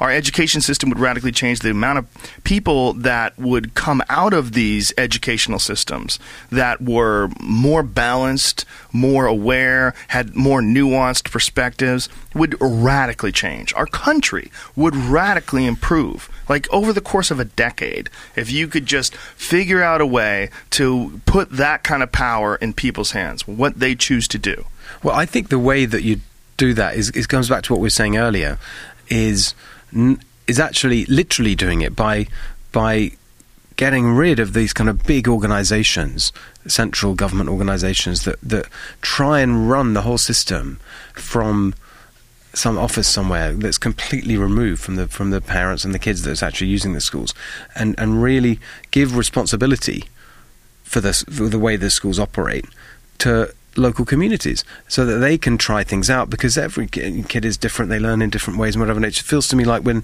it comes to education we got this approach which is someone has decided you know this is the theory this is how we're going to get kids to learn whatever it may be and we're going to try and have a kind of common application of that in every school and everyone's going to teach the same way and that's great and I just think the the evidence shows that is not right. It doesn't work for every kid, and you want to have a system where you know you you got much more ability to experiment and try things out and adapt things to each each you know different type of child and the way that they learn. And and I think we need to see a lot more kind of smaller schools where they're much more kind of community run a bit like you're saying with the gardening. I think a co- sort of a community approach to these things is going to be the way to do it. You definitely need the money of course to sort of have high quality as well. So I agree with that. It's just that if you just put more money into the current system of organising schools, I don't think you'll get the kind of benefit that you could if you actually gave the power over the system and took it away from the people at the centre and put it in the hands of people locally. That that's how I would do it. And if they did that, you could also see the results, positive and negative, and imitate the positive ones. Exactly. Like you could see, Yeah. like these people have an approach, and their approach is more sort of Waldorf school based, and less electronics, and more wooden toys, and interacting with kids. And look at the benefits. Like, man, all these people are coming out Yeah. so creative. But then there's another place in San Francisco that's much more tech involved. Everybody has an iPad, and all these kids. Well, well, yeah, there's a benefit there as well. I mean, I think schools are a huge issue. The, the massive underfunding of education in this country is a huge, huge issue, and it's it's madness. And it's almost like sort of ensuring that poverty and that this yeah, is going to be. I think that's right. You And know what I mean? Yeah, and a, th- and a lot of it is the kind of people that go into teaching. You know, you re- really you'd want the best people. The smartest, best people going into teaching is like the most important job. That get Um, paid twenty thousand dollars a year. Right, and you're not going to get that if you're paying them Yeah. those kind of, you know, it's really kind of obvious. We apply that in in every other kind of area. You kind of know that you if you pay more, you get something better generally, and I think that that is a huge part of it. Is actually if you you know trying to get the best people, and and the countries that have done really well. I, I think that. Um, Finland is a good example from what I know. I you know I spent quite a lot of time this when I was in the government. Finland is a is a place where it is the cultural thing. If you if you know a really um, admired and esteemed thing to do and well rewarded is to go and be a teacher. It's like one of the best things you can do. And that's true. I think of a lot of the Scandinavian countries, and they have better results as a you know thanks to that. So you've got to just get the best people to go into teaching. That's really important. And in this country, the prohibitive cost of higher education is shocking. When you start thinking about how much Hmm. money it costs to go to college, how much money it costs to get a degree, and you uh, you accumulate student loans that are almost insurmountable. How many people get out of college in this country? It's amazing that the the figures are just unbelievable. They are I mean, so in really, debt. Yeah. just sh- stunningly in debt. Like I have a friend who is in his fifties and just paid off his his his, his uh, In his 50s? Yes, Wow. just paid off from medical school. Wow. This is a fucking insurmountable debt. Just insurmountable debt forever. Yeah. Just slowly but surely chipping away at hundreds of thousands of dollars in in educational debt. It's really amazing. I mean, I, one of the things I'm doing right now is teaching at Stanford a little bit, and um, and it's just it's there's there's a kind of good point to it, which is that it's it seems to me that the students are so much more. Um, hardworking and motivated than the ones that, well, certainly than I was when I was at university. But uh, you know, it was all free when we did it in the UK, and here it's not anymore. But it was when I was at, at, at, at college, and here when they're paying so much or their parents are paying so much, they take it really seriously, and that's great. But the the amounts of money involved just staggering, really unbelievable. especially when you get to law school or Yeah. medical school or you know any really expensive school like Stanford. You know that's a, a, a very prestigious school. It's gonna it Yeah, must be ridiculous. I mean, how much does a kid have to pay a year to go to? School? I don't know because they have a lot of um, uh, they do a, they do a lot of great work to kind of make it possible for kids without the money to go. So they do a lot of grants and scholarships, and I don't know how that all works out. Well, that's but nice. it's it's it's a it's a, but it's a huge amount. Yeah, that that's nice, and it's beautiful to hear that they do something along those lines. And it's also beautiful to hear that uh, I believe it was MIT has released all of its, its studies online. You can take all of its classes online for free. Mm-hmm. I mean, you essentially get an MIT education through your home computer. Yeah. very nice. It's it's very nice that that, and you if you think about the amount of access that people have to higher education today, when it comes to online courses, when it comes to just papers that they could read and download, documentaries they can watch, different things that they can read, it's it's kind of incredible. Yeah, and it's actually really powerful in not just thinking about America, but um, and people in the in the states who wouldn't have had that access, but actually all over the world. It's this, you know, in Africa, where you're you're just able to bring. You know, instruction and the you know the the best people in the world, the best teachers, to the the most remote village in Africa is completely staggering. Yeah, it is. It is interesting, and I've, I've always had a, a fascination with the the power that someone has in the position of being a professor, and especially a professor with tenure, Yeah. where they have this you know kind of this job that essentially it's very difficult to get fired from. I mean, you have to really do something really fucked up Yeah. to lose your position. And because of that, some of them, and I have had friends that have had these professors, some of them get these incredibly arrogant attitudes mm-hmm. and they push their ideas as if they're doctrine. Right. And they push their own political ideas and their own ideology, oftentimes a very left wing liberal agenda, to the point where it just infuriates certain parents and infuriates people who disagree with these ideas, who get silenced because, you know, it's the professor's word and that is it. In my Yeah. class, this is how I feel. That is not things. education. I mean, the you know, to me, the whole point is you should be equipping the students to think for themselves and to and to kind of come to their own point of view, but give them the tools that they can do that with, and and and go out and then use that knowledge and ability to do great things in the world, not to kind of tell them your point of view. I mean, that's but, well, you can tell them your point of view, but make clear that it is your point of view, and there are other points of view, and it's up to them to decide what they think. Yeah, but that lack of that humility is uh, oftentimes lacking when you have a person that has absolute power. Yeah, that's right. There, there's no kind of accountability there because it's just, you know, they don't have to deliver anything. that is like one of the common complaints, right? About yeah, well, that was an amazing thing. I love this speech that um, uh, Mike Bloomberg gave the other. I think it was last week. Did you see this? He went No. to Harvard, and he gave a commen- commencement speech. I think to Harvard, where he really attacked them on this point, and said that they had this kind of liberal bias in the in the faculty there that was just really bad, and the opposite of it. Yeah, and he had this great uh, uh, piece of data, which was that if you look at it's going back to campaign finance, if you look at the campaign finance records, because they, you know everyone's donations are reported, and when you when you make a political donation, you have to say what your occupation is. So you, you know it's quite easy to to look at uh, types of professions or whatever and where their money goes. And he got this piece of data, which was that if you look at the political donations of Ivy League faculty and staff, and you look at where the money went in the last election, the figure for how much went to Obama was 96%. So it's like this total liberal dominance. And he said that is just not healthy. That is not what a university is supposed to be. The problem is the alternative was far more offensive. if it went to John McCain and Sarah Palin, that Right. four percent is the problem. Yeah, but it's- believe it or not, in this country, I mean, Obama's. I'm not a fan of what this administration has become, especially when it can turn when it can uh, it deals with freedom of the press, when it deals with whistleblowers, when it deals with uh, spying on Americans, like all the revelation that we found out about the lack of privacy that people have. I'm not a fan of that at all. But god damn, having Sarah Palin as the vice president of the fucking United States would have been disastrous. Having a, an old man who's playing poker while they're talking about going to war with Syria, who's literally sitting on right, I his phone. Yeah. playing poker. You know, I mean, what the fuck? That was the president? That that was the vice president? Those two dummies? I mean, that's a disaster. That's a fucking goddamn disaster. So of course, the most educated amongst them went for the lesser of two evils, being Obama, being a guy who is uh, a very articulate and intelligent guy who's a whore. I mean, essentially, that's what Obama is. He's, what he is is a guy who's a very intelligent, articulate guy who had these ideas and promoted this ideology, got into office, and did essentially exactly what Bush did.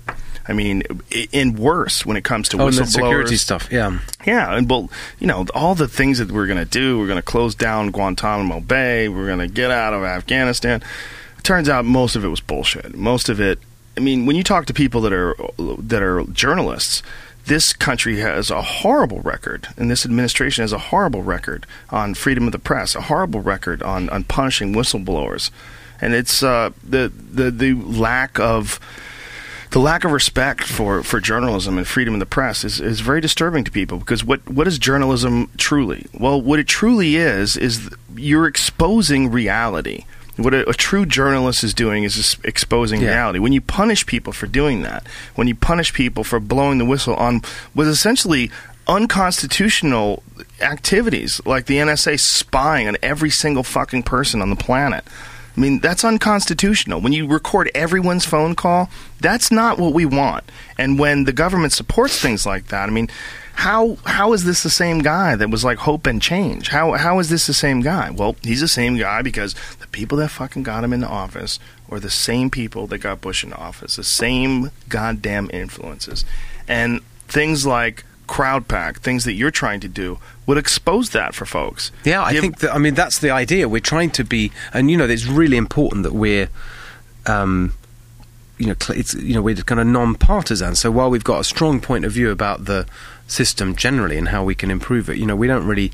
It's, it's very important. We don't take sides. We don't have a point of view as a company about individual issues. But I think that we we do really care about um, changing the system, and I think that one of the one of the things about the press that, that sort of happens, and I've seen this on kind of both sides of it, is that if you there tends to be this kind of coziness that develops with a lot with a lot of the press, particularly the traditional press, where you know they want to have access to the politicians and the politicians want to get their message out and it just gets quite kind of cozy.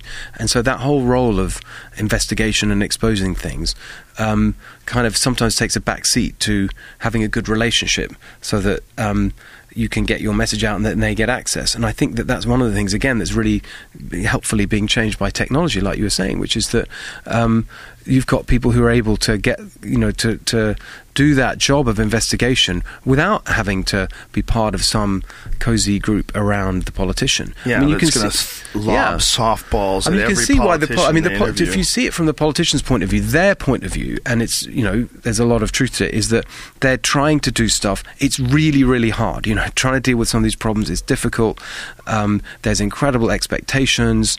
Um, you get shit for what you know, just trying. Um, you're totally under scrutiny. Your life is under scrutiny. It's a really, really hard job and they feel that the increasingly the me- media and the press are really just interested in the trivial aspects of it and who's up and who's down, and they're not really interested in kind of exposing the complexity of some of these issues. Blah blah. blah. So that that's how the politicians see it, and then on the other side, and that, that's why they end up trying to you know have a relationship that enables them to in the, in their you know, in the way they see it to to explain what they're trying to do a bit better, so that they so people kind of give them a fairer hearing. So that's why that all happens, and you know, there's a lot of there's a lot of truth to that. To be honest, it is difficult what they're trying to do. Um, whatever whatever you're lib- uh, liberal, Democrat, or a conservative, party, makes no difference. It's difficult. Governing is difficult. It's complicated. The problems are complicated. Everyone's got their point of view. You're kind of being screamed at and yelled at the whole time, and it's hard. Now, look, they choose to go into it, so we cannot feel sorry for them. You know, they made that choice. Like you said, they have that kind of, I'm going to be the leader and I'm going to go there and sort things out. So it's the choice that they made. But it is difficult. And that's why they want to, you know, try and kind of control the message, I think, because they feel that a lot of the time they don't get a fair hearing. Well, that makes sense in, in, in some ways, but it doesn't make sense from the point of view of the people that are in the position of being a journalist. If you're in the position of being a That's journalist, fair enough, yeah. you, you, you, your your whole position is to expose inequality, uh, expose uh, violations of the Constitution, and when you you're you're in one of those places where you whether it's for CNN or Fox News or whoever you're working for, if you get to sit down with Dick Cheney or you get to sit down with Obama, you're already muted. You're already neutered. You're already silenced. Mm-hmm. You don't get that chance to pro. They're never going to have Glenn Greenwald sit down with Obama in an open internet forum that airs in real time live. They would never agree to that. They would never agree to It's that. It's weird actually because it's a really different tradition in England. When you look at the way that interview, if anyone watches a TV interview of a politician in England, it's so different to what you get here. They're really aggressive with them. Really? really, really, really aggressive, and and the kind of softball stuff is actually kind of embarrassing for a journalist to do that. And, and there's a different tradition. Well, we used to have that. It's really, it's a, I've really noticed the They shot a few people and parked some cars on railroad tracks with families in them, and then people kind of stopped doing that. Um, I think that guys like Glenn Greenwald, who lives in Brazil and gets to sort of attack America from a distance, you know, at least until they find him, I, I think uh, what what guys like him are doing with you know he was the one who helped uh, Edward Snowden release all of his documents and Yeah. uh, the, these these new players in this whole game, these outsiders that don't have to cozy up, don't have to be a part of this uh, this nepotism that we're, we're seeing with the, the big ones. I mean, any anybody that's in any sort of a large group, Fox and CBS and NBC. You're a part of this wacky system. You're a part of this system that's not going to expose these things. It's going to let these people get their message out because if you don't, you're not going to get the big names. If you don't get the big Yes. names, you're not going to get the ratings. And then those big names are going to go to Fox. Those big names are going to go over to CNN. They're going to go somewhere else, and you're going to lose this. This Yeah, that's exactly how it seems to work here. That's what I've noticed. Yeah. Yeah. that is it. It is it, and it. I I believe it's getting exposed, and I believe it's getting exposed in a way today that just wasn't happening 20 years ago.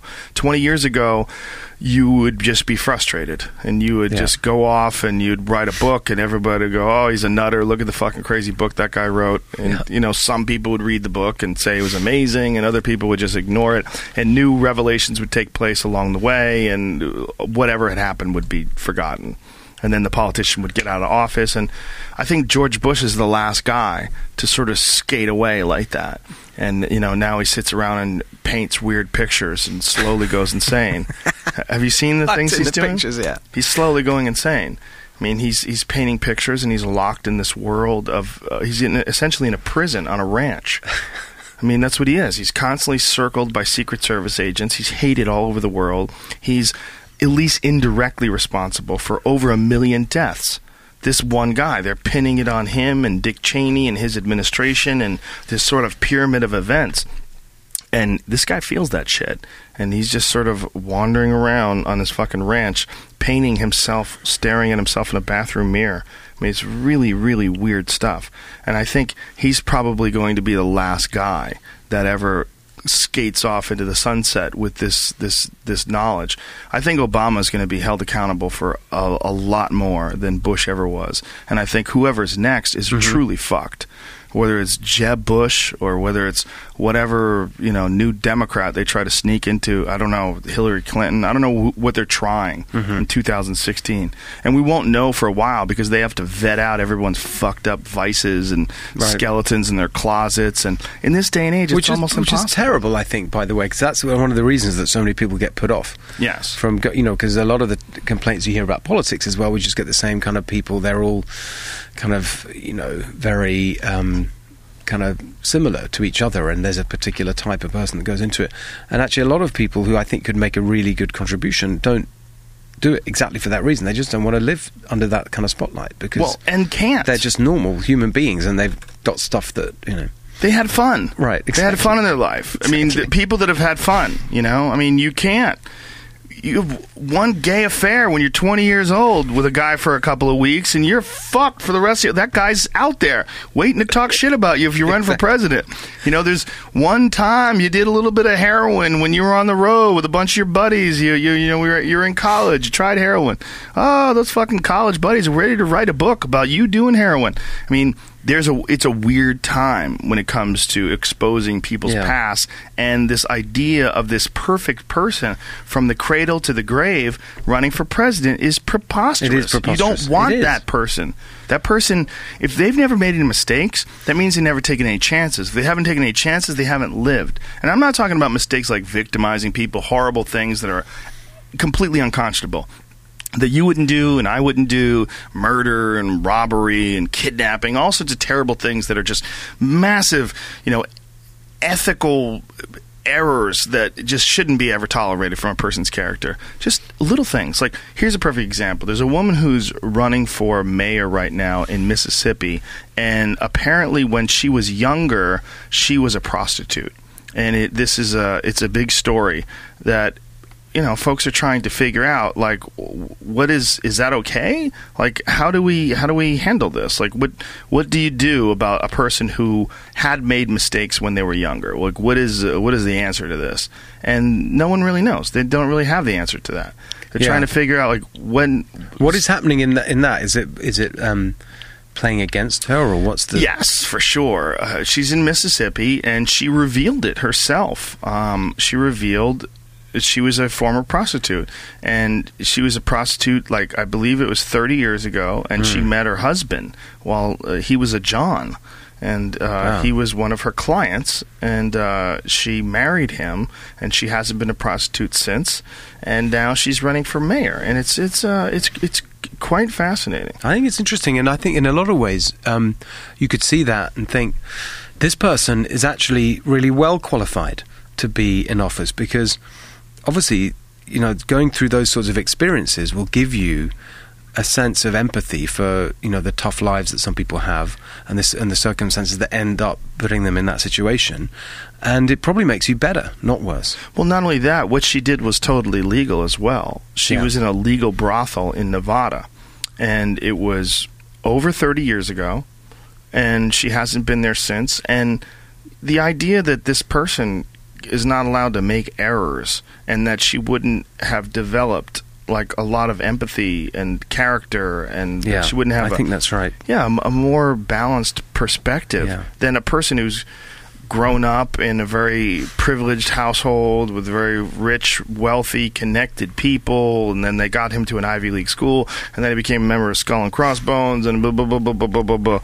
Instead of that, well, you have a person who's who was 14 and was pregnant with a child and had to take care of her child, and her parents died. Yeah. and she had was forced into a situation where she had to earn a living, and she didn't have a lot of options. And this was one of her options that she chose. And how could you judge someone who's a teenager that makes those choices? I mean, I don't think you can. And I think this person, I mean, good for her that she stepped up and I totally and agree. I think it's great, and I, again, it's kind of interesting that some types of early childhood aver- adversity are kind of okay for your political resume. You Mm-hmm. Yeah. know, I came from a poor family and a broken home where Bill Clinton had a, you know, Mm-hmm. and and it's okay. That kind of um, difficulty is is acceptable. But then there's this other category. Which is just, just as character form, sex and drugs and whatever. They're just as character forming potentially, but are not acceptable. Yeah, the sex one's the wackiest one ever because it's totally legal. Like, say if this woman had, you know, X amount of clients per month, if she just fucked a bunch of guys, you know, everybody would be like, ah, she was young. She was young, she was getting wacky. But fucking a bunch of guys for money is a problem. But if she just massaged guys, no problem. I mean, if she gave them pleasure by rubbing their bodies, by rubbing their shoulders and backs, no one would have an issue with it. But by doing something to their penis, Well, by the way, if, if it was one of the guys, one of the clients running for office, and it was, you know, it's okay to be a client, that's fine. sure, That you know, it's you know, not something you'd be proud of, but if that was kind of exposed or whatever, that Yeah. wouldn't be a barrier. sure, even ten years ago, forget about thirty years ago. If ten Yeah. years ago the guy went to a prostitute and said, "Listen, I was horny, I didn't have any options, I had a few bucks, I paid someone to touch my penis," people would go, Yeah, exactly. It's reasonable. totally kind of you know sexist kind of way of thinking about it. that sex should it, sex should be legal to sell. That's what I think. I absolutely 100% believe that prostitution should be legal. I wouldn't want my daughters to do it. I wouldn't want my friends to do it. I wouldn't want loved ones to do it. But I wouldn't want them to work at Wendy's either.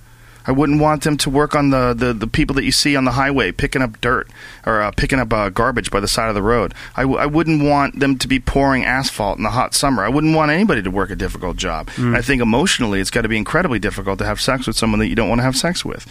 But I don't think it should be illegal. If it's legal to have sex with people, how the fuck can it be legal or illegal to pay to have sex with people? Or have someone pay you to have sex with you. It seems ridiculous. It seems just as ridiculous as making massage illegal. Yeah, I don't. I, I don't know. I honestly haven't th- thought about it enough. One of the things that um, I definitely feel strongly about is that if we're going to make that kind of decision, the the sex trade, the sex trafficking trade, needs to be, you know, one of the ways you think about it because that is just so evil and disgusting. Completely evil. Completely And- disgusting. And whatever decision you make has to make that better, not worse. right. And I don't know. I haven't really thought it through enough. But That's a very good point. That's a very good point. I think there would probably be far less demand Mm-hmm. for sex trafficking, for illegal sex trafficking, if prostitution was legal. If adults could make that Right. If some woman, you know, was in a situation where she was like, you know, I'm reasonably sexually attractive and I make X amount of money per month doing this, I can make that same amount in a day having sex with people. Okay, I'll just do that. You know, if, if, if, if it's a woman's choice to do so, and some women would have no problem with that choice. The real problem, of course, is victimization. The real problem is exploiting young people, mm-hmm. victimization, and objectifying women. But doesn't that already take place? And isn't part of what objectifying women the pro- part of this issue is the it's very difficult for some people to find sexual partners. So there's like this thing with this Elliot, uh, what- whatever Elliot Rogers, this crazy kid that shot up everybody. Oh, in Santa Barbara, Santa yeah. Barbara. The, the the nuttiest response that I've seen to this, the craziest, most infuriating response, is by these people that believe that if women weren't so stuck up, this guy wouldn't have gone on a rampage because he would have been able to have sex with more people, or would have been able to get people to have sex with him. Who's that's pickup artists and the women these women hating fuckheads. There's there's a bunch of guys that they they they operate under this um, this guise of being for men's rights. Okay. And you know it's kind of funny because I didn't even know there was like there's a, a, a thing called an MRA. Uh, it's a men's rights advocate or activist, Okay. and it's an insult uh, from feminists. I got called an MRA once, and I was like, "What the fuck does that mean?" So I, I, I had a Google MRA, men's right, and I thought it was ridiculous. That wow, how could you be a feminist but be making fun of someone who's into men's rights? Like, shouldn't we all have rights? I mean, shouldn't shouldn't there? But then I started looking into these men's rights guys, and I go, "Okay, I see what's going on here." They I- They're more ridiculous. This is not the kind of radical feminists. fathers No. stuff like because there's a there's some campaigns that make some good points about Yes. dads child and, and support, all that and, yes, stuff. and and, the rights of a father after divorce exactly Yes, I agree with that 100%. But there's they go way further than that. And they they go into relationships and they go into the way men are treated versus the way women are treated. People are treated in in bad ways by bad people and in good ways by good people. But if you're a shithead, people are not going to like you. Right. And just because you're a shithead and people don't like you doesn't mean women are assholes. It means you're undesirable. And one of the reasons why you're probably undesirable is because you have a terrible attitude about things. And this terrible attitude about things is not going to change. You know, it's it's not going to change because women have sex with you. Like your your attitude sucks. You- You're not a, pleasant person. There's a lot of people who have shit personalities, and they get involved in this men versus women But debate. what is the- it has nothing to do with men versus women. what kind of things do they I mean the men's right what, what is that what Well- are they say, calling for is there a you know Well, there's so much plan. nonsense. Th- th- th- That's I, I don't even really want to get into it because some of it some of it is so fucking stupid. And I've been reading these things over the last couple of days, and I'm trying to erase them from my memory because some of these poorly written articles by these men Yeah. are so stunningly stupid. Like one of them was this guy was talking about how he was around this 60 year old man and this 25 year old woman who is his uh, his uh, incredibly hot wife and that this 25 year old woman was insulting this man and you know that this is this this is the anguish that this guy had to deal with and how horrible it is and this is what men have to deal with. And I was like that might be one of the dumbest fucking arguments I've ever heard in my life. First of all what if it was a 25 year old man and a 60 year old woman that was this old r- wretched creature that this guy was forced to fuck for money. Like would you be on the man's side or the woman's side then? Wh- wh- which which position would you take there? Of course this woman is going to say shitty things to this old man. She's not supposed to be fucking him. She's supposed to be having sex with a 25 year old man or a 35 year old man or someone reasonably close to her age where they would be naturally sexually attracted to each other. What you're dealing with is a bizarre situation where someone has sort of circumvented the system by acquiring money yeah and it's a by, power thing yeah it's, it's exactly and by acquiring yeah. money, this guy's figured out a way to get some 20 year old hottie to marry him. And yeah, she doesn't like it, so she complains. And I'm, I'm reading this and I'm like, does this guy, who the fuck is this guy writing this article talking to? Who are his friends? Like, why, how is that an argument? yeah that is nuts Yeah, I, I, I don't even want to pull the article up. I don't want to reference it. I don't Yeah, want no, to. fair enough. But it's just what you're dealing with with these men is a bunch of nitpicky shitheads with terrible personalities that are complaining about men getting a bad rap in this world. If you do well in this life, you have an amazing chance as a man of, of being sexually successful, of having a great life, of not being persecuted, of not being raped, of not being beat up by your spouse. I mean, the, the idea that men don't have the better end of the deal is unbelievably ridiculous. When you look at this Donald Sterling guy, this fucking shithead that owns the Clippers, he's 82. His girlfriend was in her 20s. And it, this this this possibility only exists for men. It doesn't exist for women. There's very few 82 year old women who have attractive 20 year old boyfriends. It just doesn't exist. There's very two, very few I think 82 you, you want to watch watch what Madonna does. Um, Oh, a few years down the line. Do you know how what what kind of a monster like a lot of young men would feel like Madonna was if Madonna was trying to fuck them? They'd be like, "Ooh." like that's repulsive to men. And uh, an idea of a powerful, attractive man who's in his 50s dating a 20 year old woman is not alien at all. But the idea of a powerful woman in her, what is Madonna in her 60s? How old is she? I think she's fifties, but I think that that's what's really, to be honest, really cool about what she's doing with her, which is like she's just really constantly challenging those kind of stereotypes. is she? Well, I think so. By the way, she, I don't know. I think that she's certainly, I think she's got a pretty intelligent point of view on some of these these sort of gender issues because Well, she, she- she really, you know. I mean, and, and that, I think the fact that people find it uncomfortable is kind of making the point that we're agreeing about, which is that this is not how it's supposed to be. Yeah, well, she's she doesn't even consider herself a feminist. She considers herself a humanist, which I agree Right. with wholeheartedly. And this idea of uh, men's rights, wha- what's really offensive about it is that you know they're concentrating entirely on the ideas and the problems that men face. When I think the only ideas and promises problems that men face, the only ones are child custody and getting robbed in divorces. Other than that, shut the fuck up. Yeah, I really do believe right. that. I think those are the only two issues. Other than that, please shut the fuck up. Because when I hear about a guy Yeah. complaining that a 20 year old wife is uh, is mean to a 60 year old rich man, oh poor baby. This is what you do. Go out and get more 20 year old wives, okay? You're fucking rich as shit and you're old. What are you going to live forever, dummy? You know, go get some prostitutes. Go do it. Be nice to them.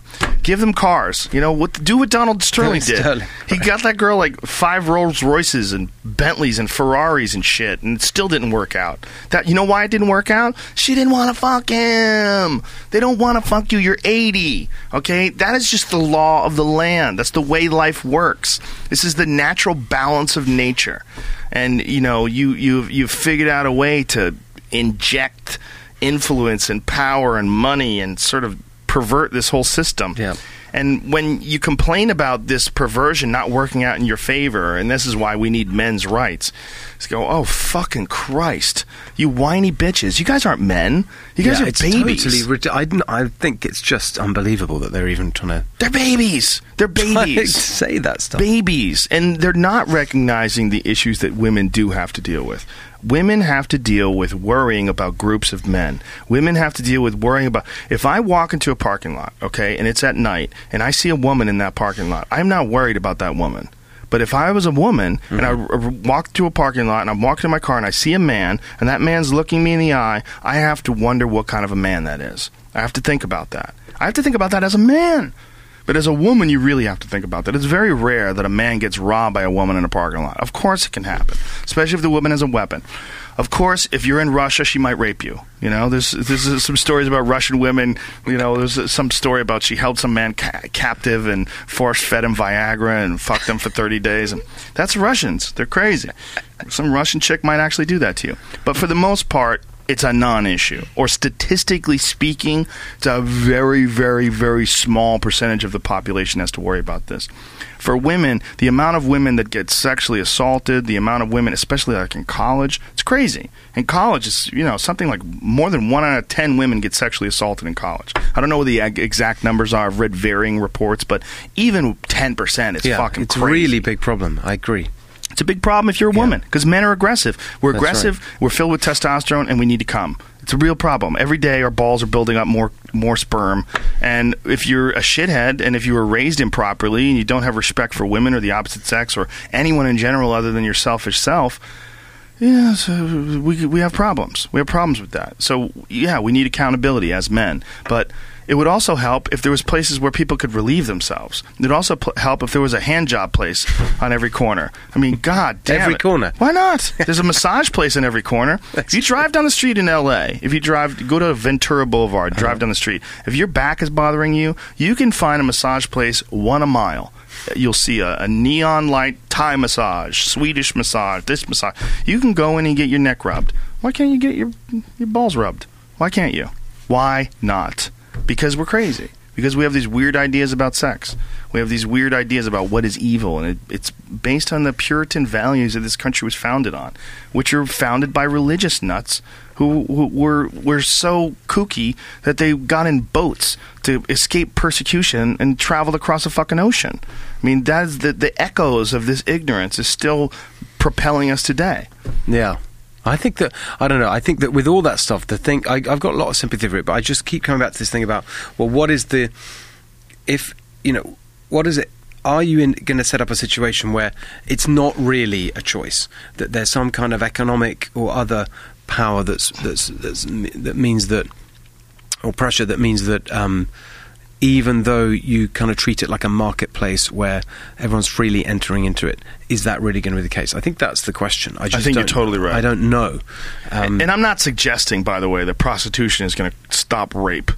You know what? What I'm suggesting is that there are real issues with with human sexuality, and there's real issues with making things illegal that shouldn't be illegal. Yeah. Whether it's drug use or whether it's sexuality. I, I think there's real issues in suppression. And I think when you suppress people from doing things, whether it's suppressing them from using marijuana, suppressing them from drinking, suppressing them from wearing certain clothes, suppressing women from driving, when you suppress human beings from things that are illogical, and I, I find it illogical that sex is illegal to sell. Hmm. And I'm not saying I want to go to prostitutes. I don't.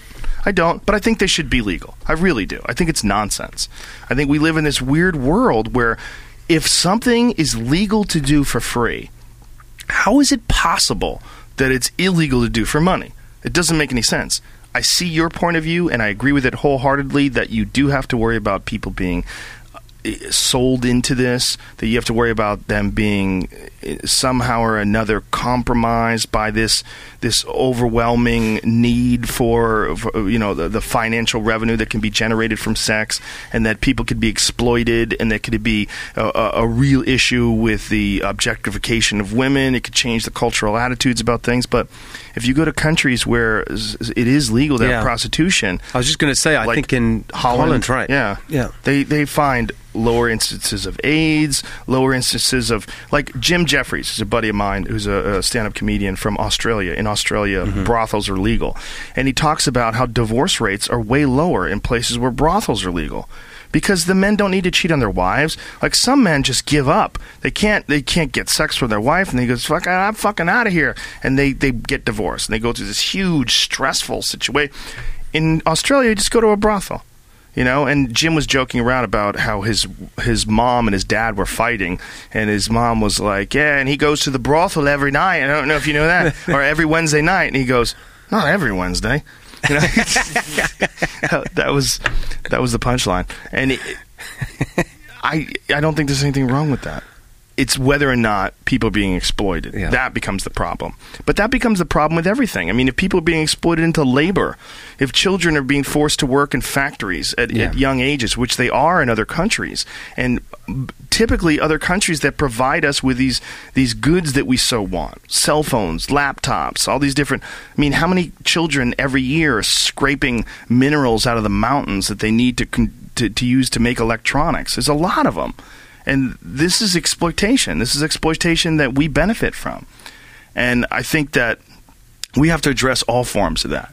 But we also have to address ridiculous laws that don't make any sense.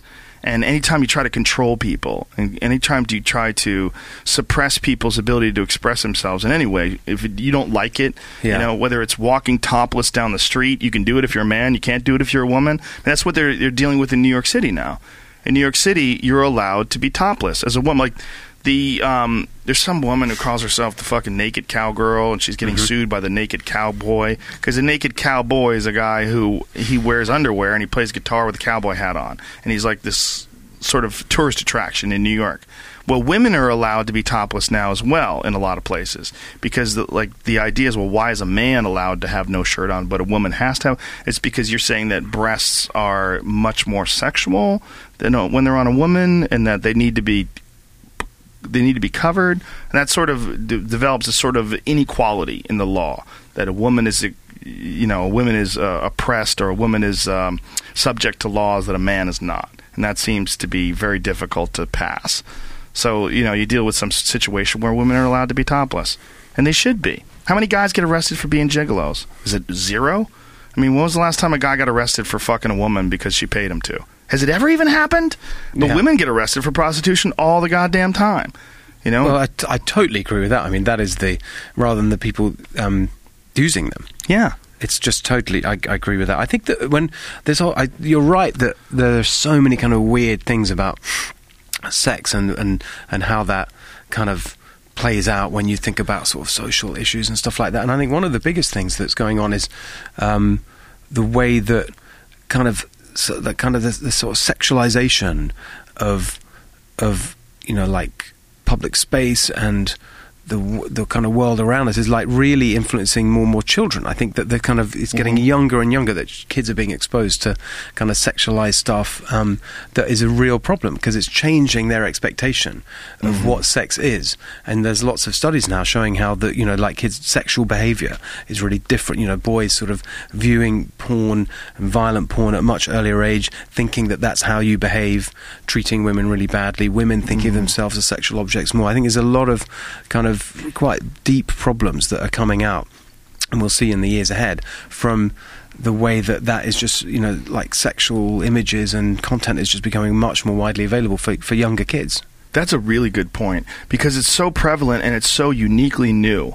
The ability to download porn on a cell phone. So essentially, if your child is 12 and they have an iPhone, you send them off to school, they're watching people fuck. Yeah. I mean, they're gonna. That's there's, right. There's no way you're going to stop them. If that phone has internet data, if it has internet access, those kids are going to look at images. If they have somehow or another some some access to an iPad or a laptop or something that's connected to Wi-Fi, if it's not blocked through some sort of a complicated filter that they probably know how to dismantle better Yes. than you do, they're going to see sex. They're going to see sex in a way that we never saw sex.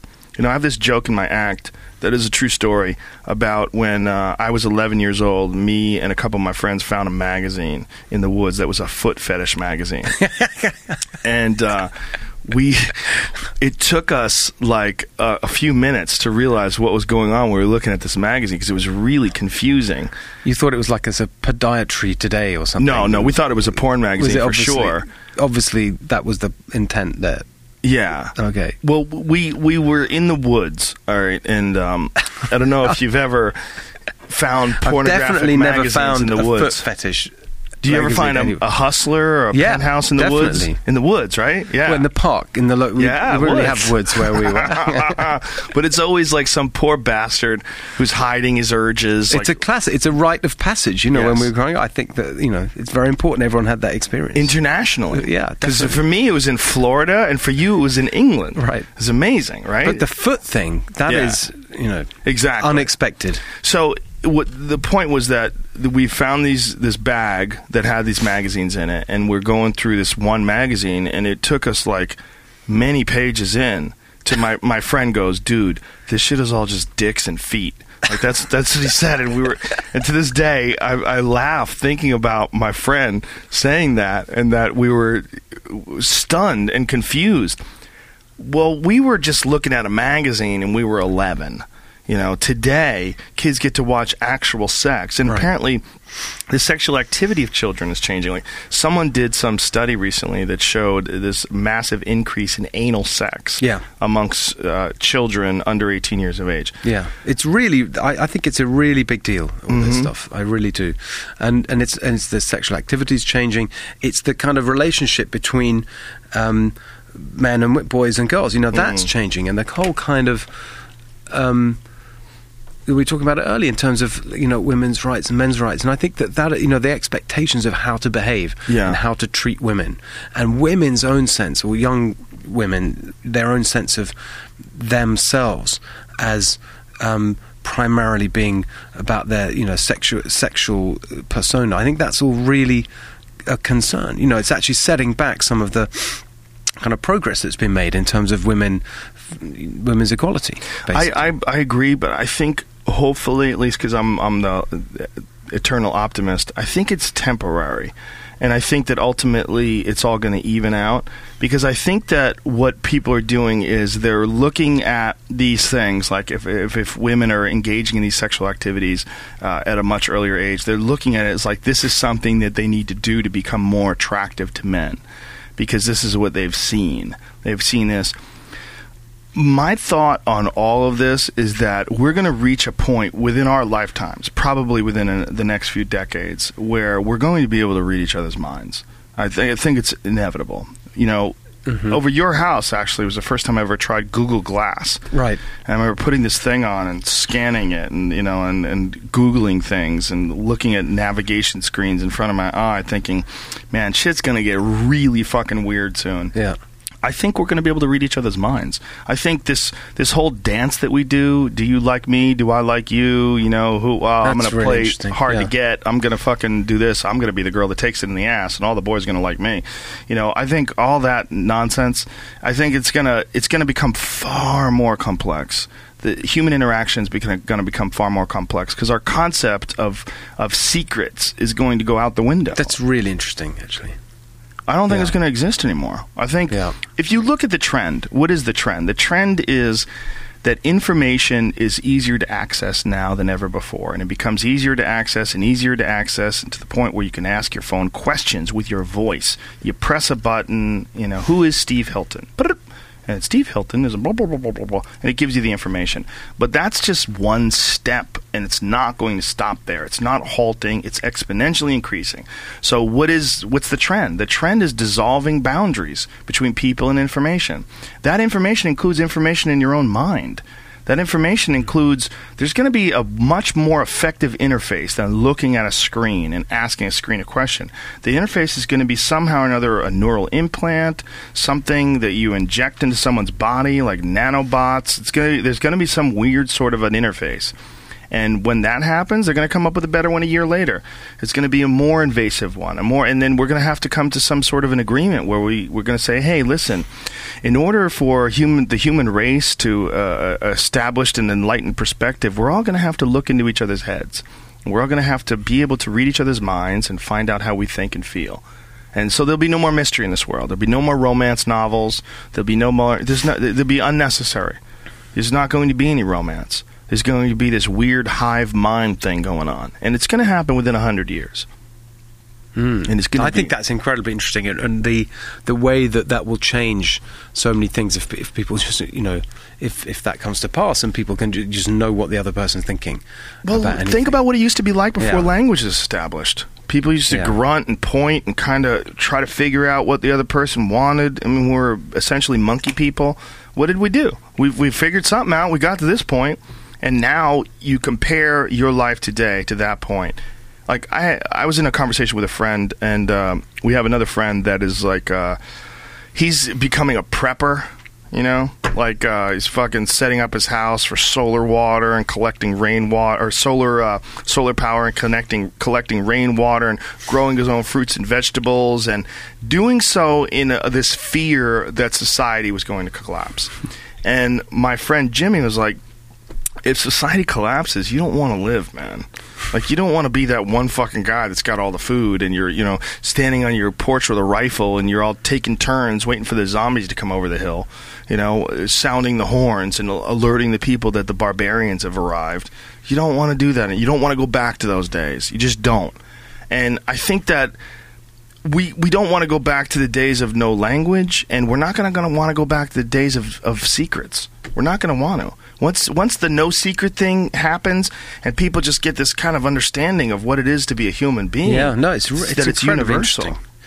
Yeah, it reminds me that there's this um, work going on at Stanford. They have a virtual reality lab, and they're looking at how virtual reality could change the way people think about other people, about other issues. You know, there's there's one experiment they're doing where I'll probably I'm trying to get it right where they I think they put you as like in a forest situation. You think you're in a forest, and they and then they measure or some nature, some example of nature, and then they see how you know they really give you a, a, deep experience of that through virtual reality. And then they look at your behavior in the next week after that to see if you're more conscious of that you recycle more you you change your behavior because of this this completely false experience you've had to give you this virtual reality experience. And and that's what they're researching in all sorts of other ways. And I think it's just and they're showing that it does.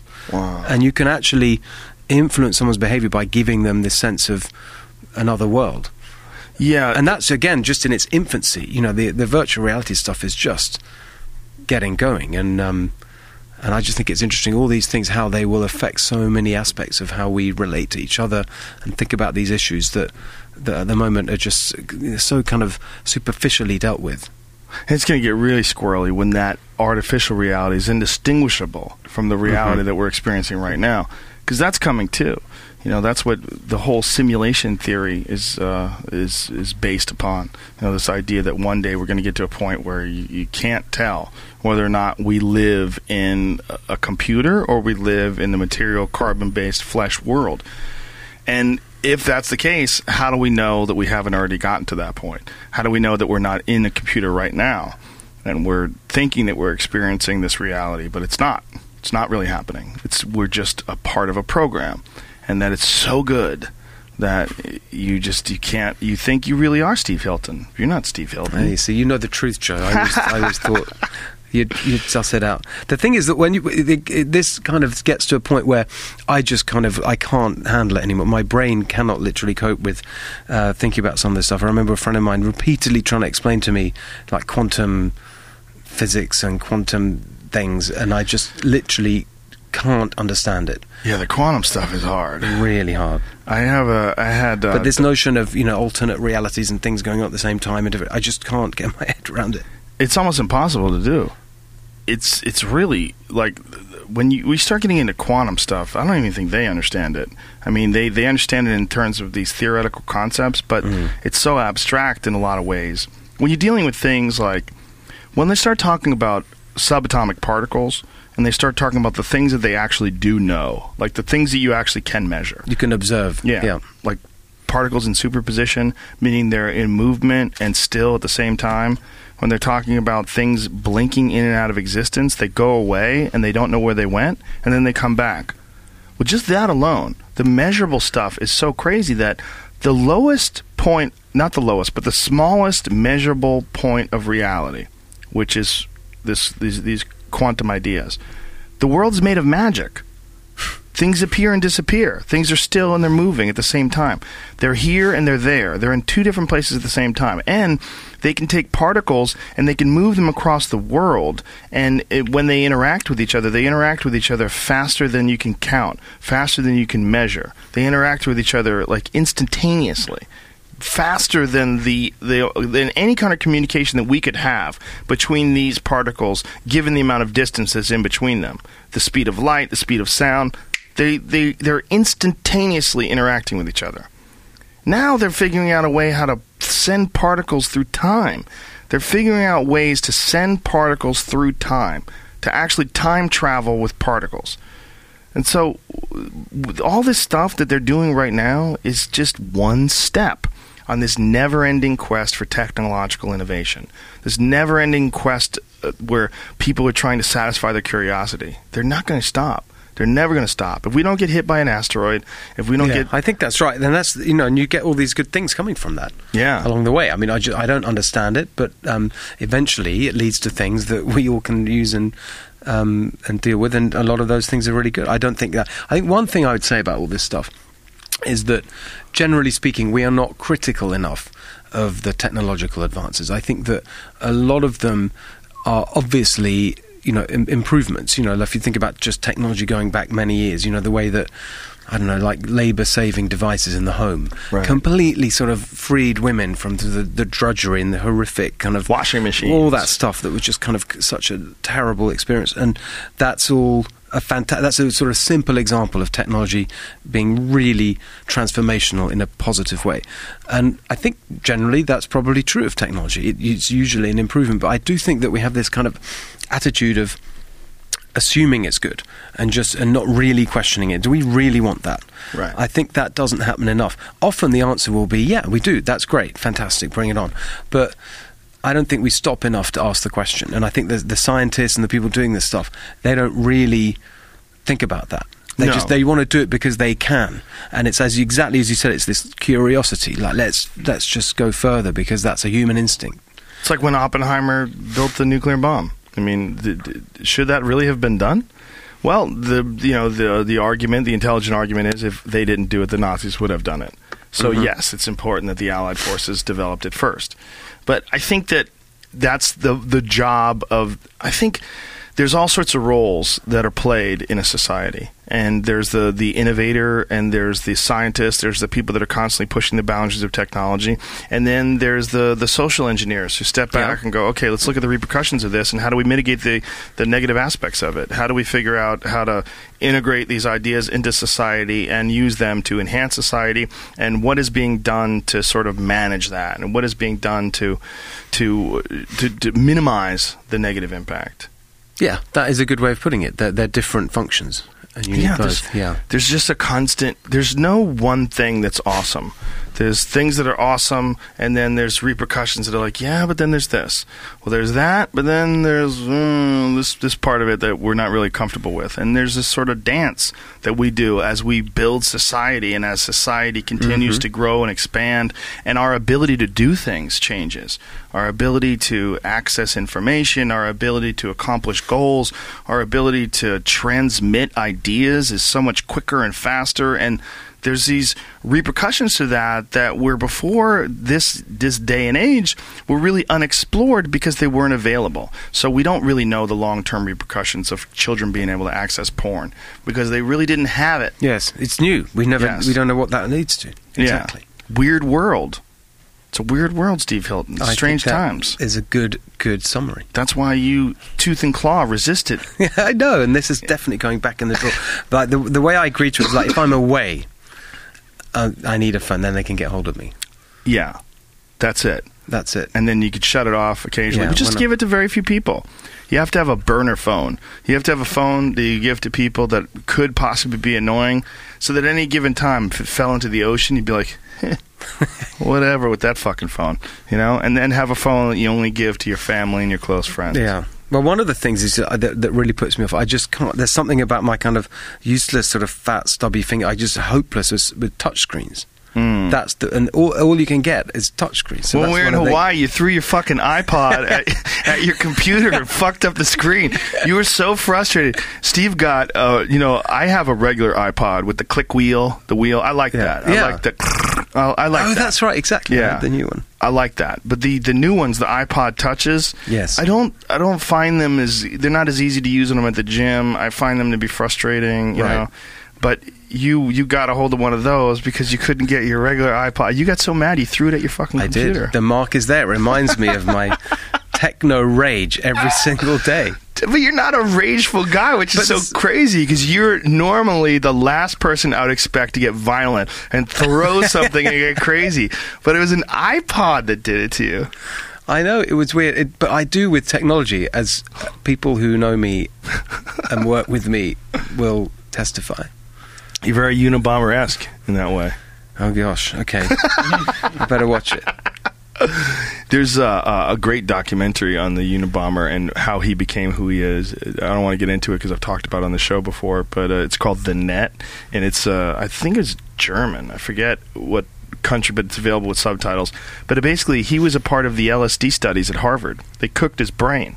That's Wow. Ted Kaczynski. Ted Kaczynski. the guy that- hmm Yeah. Okay. Yeah, and he was turned in by his own brother. His own brother recognized the writing in the manifesto, and he, he realized that his brother had gone insane. He's like, I think this is probably my brother that's doing this. Wow, because I wasn't here then, but that was a, so I don't have a, a sense of it being. Obviously, I, I know that know what happened, but I don't get a sense of what a big deal it was. It was scary for a lot of people in, America when that happened. Well, it was scary for a lot of people also because of who he was attacking. That he was attacking people that were technological innovators. He was attacking people that were involved in the distribution of technology, and he believed that.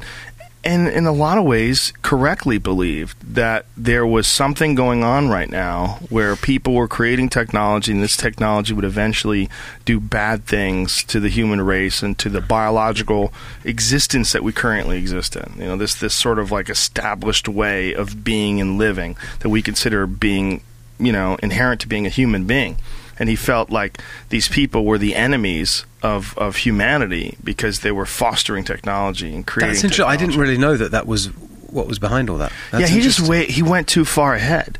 He got wacky. Instead of living in the moment and dealing with the moment, he just saw this this attack by the biological humans, Uh-huh. uh, or on the biological humans by technology, which essentially, I kind of see his point in a way. I don't see his point as far as like attacking people that are creating technology, but if you really extrapolate where we are right now and where we're going, this symbiotic relationship that we have with technology where people are afraid to leave their phones behind, the phones will eventually become Google Glass, Google Glass will become an implant, an implant will become, well, we- you know, Steve, you got good news and bad news. The good news is you have a year to live. Okay. The the bad news is you have cancer. The good news is we have an artificial body that we have created that we're going to put your body into. The bad news is it lasts forever. So we're going to Yeah. take, or is it the good news? You know, this what, what it is is a new world that we're living in, where we're going to have weird choices that never existed before, and a lot of the people that are involved in oh, Google, mm-hmm. they hired Kurzweil, Yeah. Ray Kurzweil, who is the proponent, the number one proponent of this sort of transcendental moment where we become one with computers, where we become one either with some sort of a computer interface, or we download our consciousness into an artificial body, or we figure out a way to exist in some sort of a virtual reality that is eternal. And there's that's a lot of people feel like that's where things are going to go. Yeah, If you I mean, give it's us the science fiction years. is really not fiction. You know, it's definitely happening. Yeah, I think at that all. the the well, I, I talked to to a friend of mine about this uh, quite a bit, which is if you think about. I'm just interested that there is okay. The Unabomber that's an extreme example, and I wasn't. I didn't realize that it was um, so focused on technology, but there isn't really a. People like it, generally speaking. There isn't really a movement, a sort of anti-technology movement. That not, certainly not that I'm aware of. If you think back to, you know, the um, I can't remember exactly when it was, but when you had the sort of industrial revolution and the Luddites, you know, smashing up machines that were, you know, taking jobs away from people and in mm-hmm. their view really kind of damaging society. There's, that was a, got a quite a big movement. Yeah. Okay, it didn't get anywhere, and it, you know, history sort of made them irrelevant. But there was a movement with a name and an organisation that did stuff. What did they want? What was their their idea? the though I think that specifically it was the the new equipment like the weaving you know in the, during the industrial revolution in England the the machines that were now being used to to do the work that had been done by people. And they they objected to that. Isn't that and they- incredible? and they would literally physically smash up the machines. That was I think one of the things they did. And I'm sure there's people with a better study of history that can give you a better picture. But that was they were called the Luddites I think named after the person that that set them up. Someone um, called Ludd I think. Um, uh, and I don't know how big it was but it you know it's big enough that it's something we still know about and it's part of the history of that of that era and there's nothing like that now not not to my knowledge where you, you don't have people going out and smashing up cell phone towers to make a point about technology well, I think it's what we were saying. because I think earlier. people like it you know it's kind of it helps them in their lives and they like it For the most part, yeah. I mean, there's a lot of benefits. There's a lot Yeah. of benefits to technology, but I think it's what we were talking about earlier that maybe back then they they di- didn't have enough information to draw upon, and they saw it as being this direct threat to their livelihood. yeah I think that was a big part of it Yeah, and I think today we're we're we're sort of forced into this realization that it's neither good nor bad, but rather something that needs to be managed. And there's good aspects to it, and then there's negative aspects to it, and ultimately you have to figure out what outweighs what and how to lean it towards the positive, how to manage it in a way that it goes towards the positive. And I think that's the case we were talking about with children watching television. You know, I know, you know there's the Waldorf school. Um, my oldest daughter was in the Waldorf school system for a while, and there's a lot of wackiness to that. Like they didn't believe in any technology, they didn't believe in any video games. But was it been they've proven that video games can enhance cognitive function. Then the, the neural pathways that are created by stimulating video games can actually they they they mimic games like chess. You know, like problem solving games, games that stimulate the imagination and creativity. Like they exist. Video games can be used in that same function. This idea that all video games are bad. And then I found out that the guy who founded this whole Waldorf system was a Yep. channeler. He was a channeler. Like, I am getting a voice. There's a spirit who's talking to me. Like, oh, you fuckhead. God I didn't know that. Yeah. So I'm very. Our, our oldest son, you know, you know, he's in um, uh, the Yeah. same system. Yeah. Yeah, that system is created by kooks, unfortunately. It's a wonderful system in a lot of ways. The school that uh, my kid was at was Yeah. great. But the reality is that it's founded by fuckheads. you know, founded by crazy people that I'm know. definitely going to look into that. That's yeah, an a channeler. I Yeah, we'll, we'll talk. I'll tell you the full deal when we get off the air. I'll tell you uh, the, the conversations that I had with these fucking people, where I'm like, what, what, what, what, what, channeler. It's, you know, there's a lot of evidence that there's channelers. No, there's not. Actually, there's none. There's zero evidence that anybody's ever been a fucking channeler. You know, I have a friend who he loves to believe in stupid shit, and uh, he just he's not a good critical thinker. He's a great guy, but he's not a good critical thinker. He's the first one that comes to me with a fucking ghost story. You know, and he he came to me with this psychic thing. He said, "This guy knew all about my grandmother, man. The guy was real. The guy's legit." I go, "Do you know about your grandmother?" He goes, "Yeah." I go, "So the guy told you some shit you already knew." What kind of fucking use is that? What do you? What, you're just talking to some guy. Who's, you're playing games. You're playing a trivia game. Playing a trivia game about things you already know about your own family. This is ridiculous. Like, how, what kind of a question did he ask you? Like uh, these le- leading questions that you answered in some way that he was able to concoct the story of your life. And people want to find that these things are correct. They Yeah. want to find that someone is, but there's almost no evidence whatsoever that anybody has a functional psychic energy and method that is is reproducible. And it doesn't mean that I don't believe in the potential for psychic psychic uh, powers, because I think there's some weird connection with human beings. It's probably emerging, much like a lot of our senses emerge. I think there's there's weird senses that are emerging with human beings. Like for instance, they've statistically shown in in a, in a way that's measurable that people can tell when people are looking at the back of their head. Yeah. You could tell when someone's looking at when someone's looking behind you at you. The, the, people can sense it in a way that is more measurable than chance. So I think there's probably something there. There's probably something when you think about someone and they call you, and that happens. It's the, I've, I've thought about people, and all of a sudden I get an email from them out of the blue. I haven't talked to them in years, and all of a sudden I, a person I was that popped into my mind, like, wow, I wonder what that guy's up to. Boom, get an email from, him. hey man, what's up? Like, wow, what is that? Is that a weird sort of a distant mm, connection that will eventually one day be much more strong? I don't know. I don't know, but I know that a fucking channeler starting a school that tells you not to use cell phones and don't watch TV. That guy's a silly bitch. This is ridiculous. that doesn't make any sense. You know? yeah, I think that's. I I think you're right that um, the, anything that's really extreme is is is just not going to be right. I think, and and they and so we definitely don't implement the extreme version. Yeah, of what of course. what they recommend. That it's a question of. Mm-hmm. balance, right? With all things, even with reading, you can't read all day every day. Go outside, go Yeah, for a definitely. walk, go ride a bike, go do something. Get out. You got to get out. You got to move. You got to, and I think that that's the case with all human experiences. I mean, if you're a person who's, uh, there was a thing recently that they. Um, they, they, a thing that they did about sex and about porn, and that people who watch porn, they they actually have less brain matter. They have less matter in their brain. People that are obsessed with porn, and you know when you think about it, it's probably because the, the, the whatever they're doing, what whatever part of their brain they're stimulating, they're constantly focused on that and all the other shit about wondering about existential questions, the, you know, the, the, the purpose of man, the, the, the idea of infinity, all these weird questions that normally bounce around inside a person's brain, they're completely non existent because you're just trying to find the Yeah. next person to jerk off to. You're just. But you bet that guy the other week that came out in the government.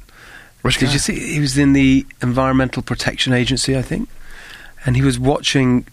He was he was he he lost his job. He was watching porn, like I think six hours a day or something, in the office, in the government office, and you just think, like, what is going on that that's even possible? Well, people are listening to this podcast in their office, guaranteed. they shouldn't be. They should be working. If it's six hours Or a day watching be. porn, Maybe they should be. That's like, you know, uh, Yeah, it's ridiculous. But there, EPA EPA employee downloaded seven thousand files of porn at work and watched them two to six hours a day. Well, I don't think that guy was doing a good job of protecting the environment. I'll tell you that. that fucking freak. I'm not surprised. If you give people the freedom to, to move around like that, that's what they wind up doing. People are nuts, man. You give people the freedom to just do whatever the fuck they want. You know, a lot of times they do things that just aren't smart. Yes, That's just the way human beings are. Especially if you give them, it's like we were talking about as far as professors or police officers or anybody in some sort of an ultimate position where they don't have enough supervision. They don't have enough, just, they have too much influence over others and they don't have enough uh, oversight. You wind up being this fucking guy who's supposed to Yeah. be paying attention to our drinking water and he's just beating off all day. exactly. You know, and then there's all. It's also a job thing too. It's like how many how many jobs, you know, really should there be for the Environmental Protection Protection Agency, and how, how many people do they really need to do those jobs? If this guy can, Yeah, but that's it exactly. Yeah. What is he doing there? Well, we know what he's doing there. What's the? If this guy can- yeah. be doing. If this guy can work in the EPA and he can still like hold down that job, and he's beating off six hours a day, And this was for years, apparently. It wasn't like just he went nuts and just one week for whatever reason went for it. It was like for years. I wonder how many people are listening to this podcast right now that are like, "Fuck, that's me. I want to get busted." if you're in an office and like, especially if your computer is facing like you and you're looking at the door, so you get a clean shot at anybody walking in. You know, for men, men are freaks. You, know, you give a guy the opportunity to just beat off in his office. A lot of times, dudes are going to take it up. You know, Environmental Protection Agency. Jesus Christ. What a weird world we live in where that's an issue. You imagine if, like, it was back in the day where, uh, you know, um, a, a guy who was uh, assigned to work for the, the city water department in the 1930s, they found 7,000 pornography books in his office. Like, Frank, what the fuck are you doing, man? Like, oh, I'm getting crazy with all this reading. I think in a lot of ways what we're dealing with when it comes to pornography, when it comes to the internet, when it, when it comes to just technology itself is we're we're dealing with these things that have influence over people in a way that we're not designed to process. You know, we're not designed to process movies, a giant screen where explosions and you mm-hmm. know spaceships and all this stuff that's not real, but we're seeing it in a way that's much more impactful than real life. We're seeing it right in front of us. Yep. You know, and I think that that, that fucks with people's heads. You know, I think that pornography, the ability to at any time you want, just go online and watch people have sex. Like that, you know that you could do that. It's at your little fingertips, especially if you're like sexually starved. Mhm. You know, if you're like you really want sex and you can't get it, and you know, oh, I can watch it right now. Let me go watch sex real quick. Oh, I'm watching sex. That's a weird thing with human beings. It's a weird thing that we've sort of painted ourselves into this corner we have all this technology. As we are talking about before, it's like we, we have access to it, and it's all it's about managing it really. But the sex thing is also, you know, like it reminds us that we're just animals, really, because you've got. I remember, you know, really struck. My uh, kids love nature programs. You watch these nature programs, and basically, they're about sex and eating. That's Yeah. what happens. That's what happens in nature. That's what all these. That's that's the majority of the scenes that you see. Yeah, that is in is what nature is. programs, and so we're just, um, in that sense, animals. Well, we certainly are, and that makes so it's the same. It's it's it's not, it's not. I don't think we should be surprised that it's such a um, dominant part of of life. No, no, we definitely shouldn't be surprised. But we're also much more complex than the average animal. That's where things get really weird. Where, where, things get really weird is that, yes, we are animals, but we are also animals with computers. We're also animals that are aware that we're animals, so we have to think about our actions. We're self aware. We're aware of the influence that others have on us. And we're constantly expanding that influence. You know, so we're not just animals. We're, we're animals with computers that may become part of machines. That's the thing that freaks me out the most is the symbiotic connection that human beings have to technology and the potential for developing artificial technology or art- artificial mm. life. I think that we, we give birth to that. I mean, Marshall McLuhan once said that human beings are the sex organs in the machine world. And I, I mm. always wonder if we're not some strange caterpillar that becomes a butterfly that has no idea what the fuck it's doing. And we're making some sort of a technological cocoon, thinking that we're just uh, doing my thing, running around, looking at porn. No, you know, you're a part of this gigantic machine that's processing and pushing for the innovation of technology. And the innovation of technology will eventually give birth to a life form they're constantly working on trying to map out the human mind, yeah. duplicate the functions of the human bo- mind in some sort of a synthetic process. And we're not anywhere close right now, but the way yeah. technology well, accelerates. accelerate, exactly. Yeah. It's, it's, uh, it feels unlikely that that's not going to happen. Yeah, I heard this. I, I read this article by this really grumpy fuck who's an interesting guy. He's a smart guy, but he's also just a probably a lonely shithead, and he was mocking Ray Kurzweil, mm-hmm. how Ray Kurzweil knows nothing about the human mind, and he was talking about the complicated functions of the human mind and the the way the human mind processes proteins, and that this is barely understood. But what I read from this and what I got out of this is like, I don't think this guy understands that the biological functions are not going to matter.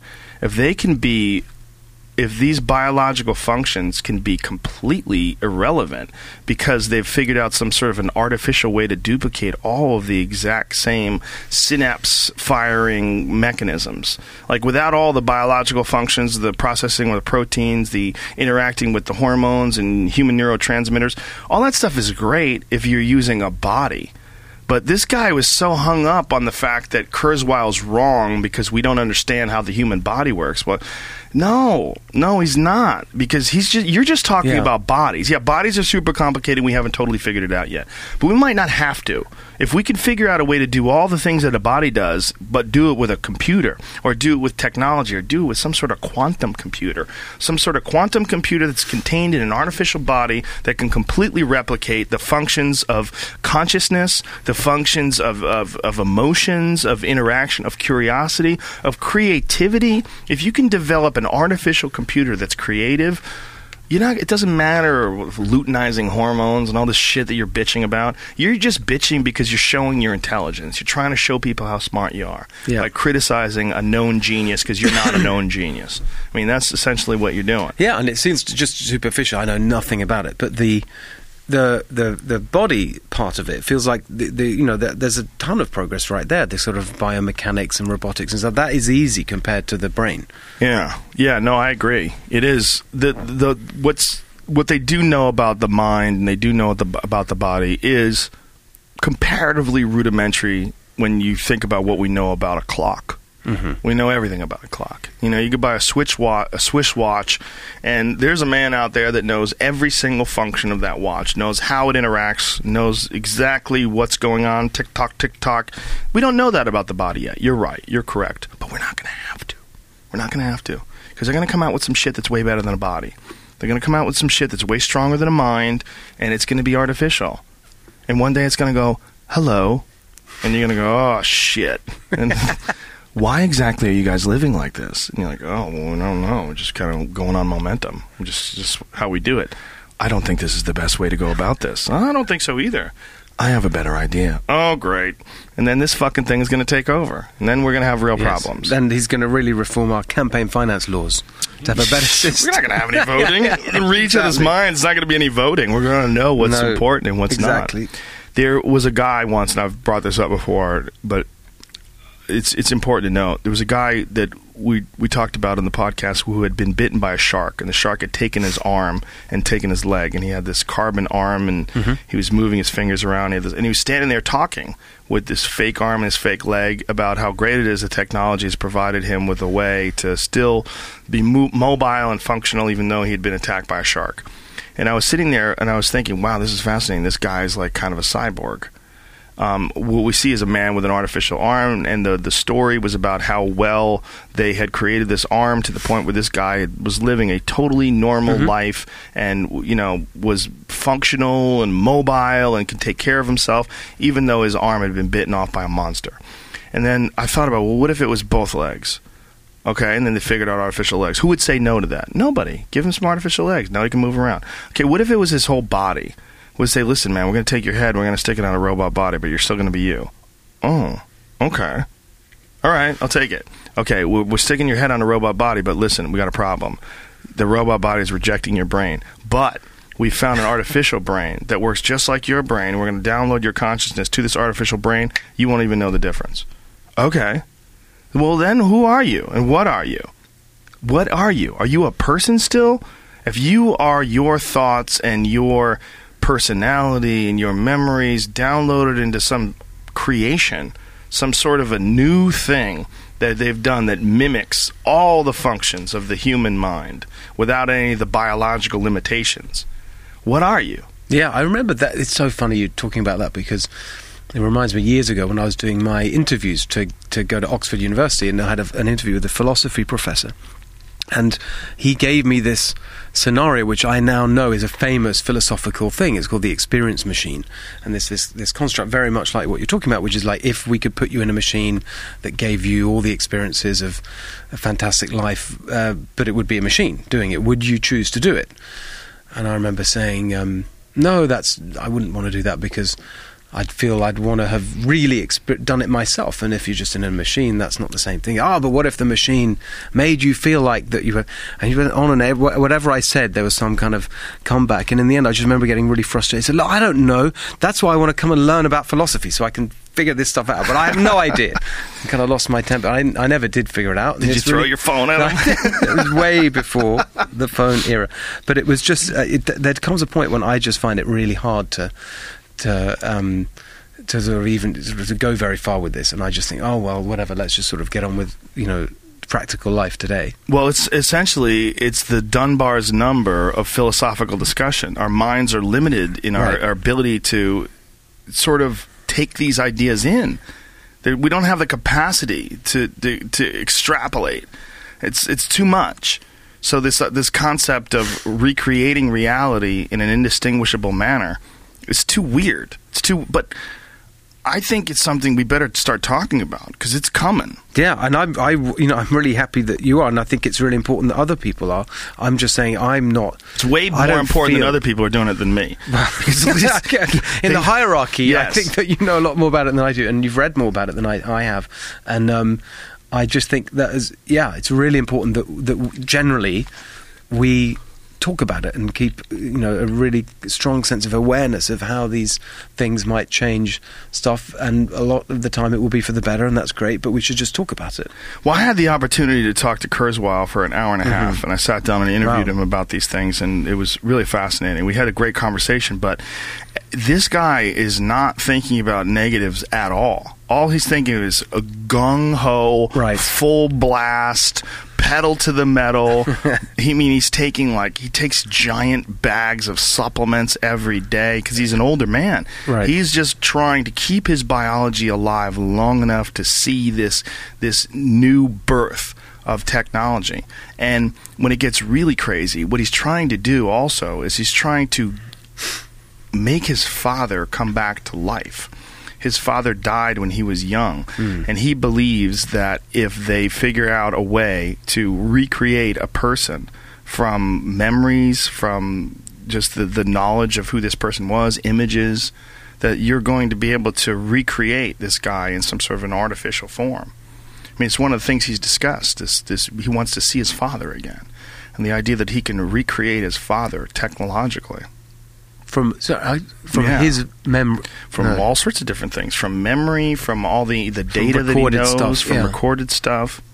Yeah, one of the most fascinating concepts that, that I've ever um, heard when it comes to the increase, increasing power of computing is that they're going to get to a point one day if computers continue to accelerate.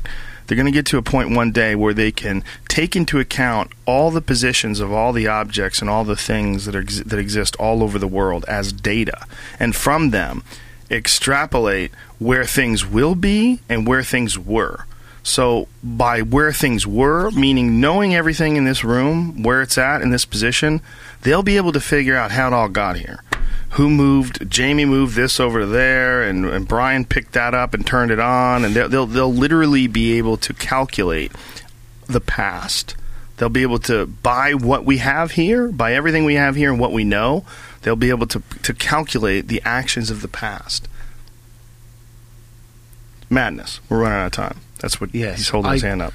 Okay, well, I'm I'm The pretty pleased to hear that that because at this point I'm just like, okay, That's madness. it is. I don't understand it. They'll be able to look At at the ground itself, look at the, the content of the dirt, the, the pollution in the ocean, the carbon in the air, the distance between these two trees, and the amount of pencils that are on your desk, and they'll be able to figure out the past. Because computers will be so far Yes. advanced. It just reminds me of that line. I can't remember which Woody Allen film where someone's like, "How does he asked? How does he asked his parents? How does the TV work?" Or something like, I don't, "What do I know about the how the TV works? I can't even figure out how the can opener works."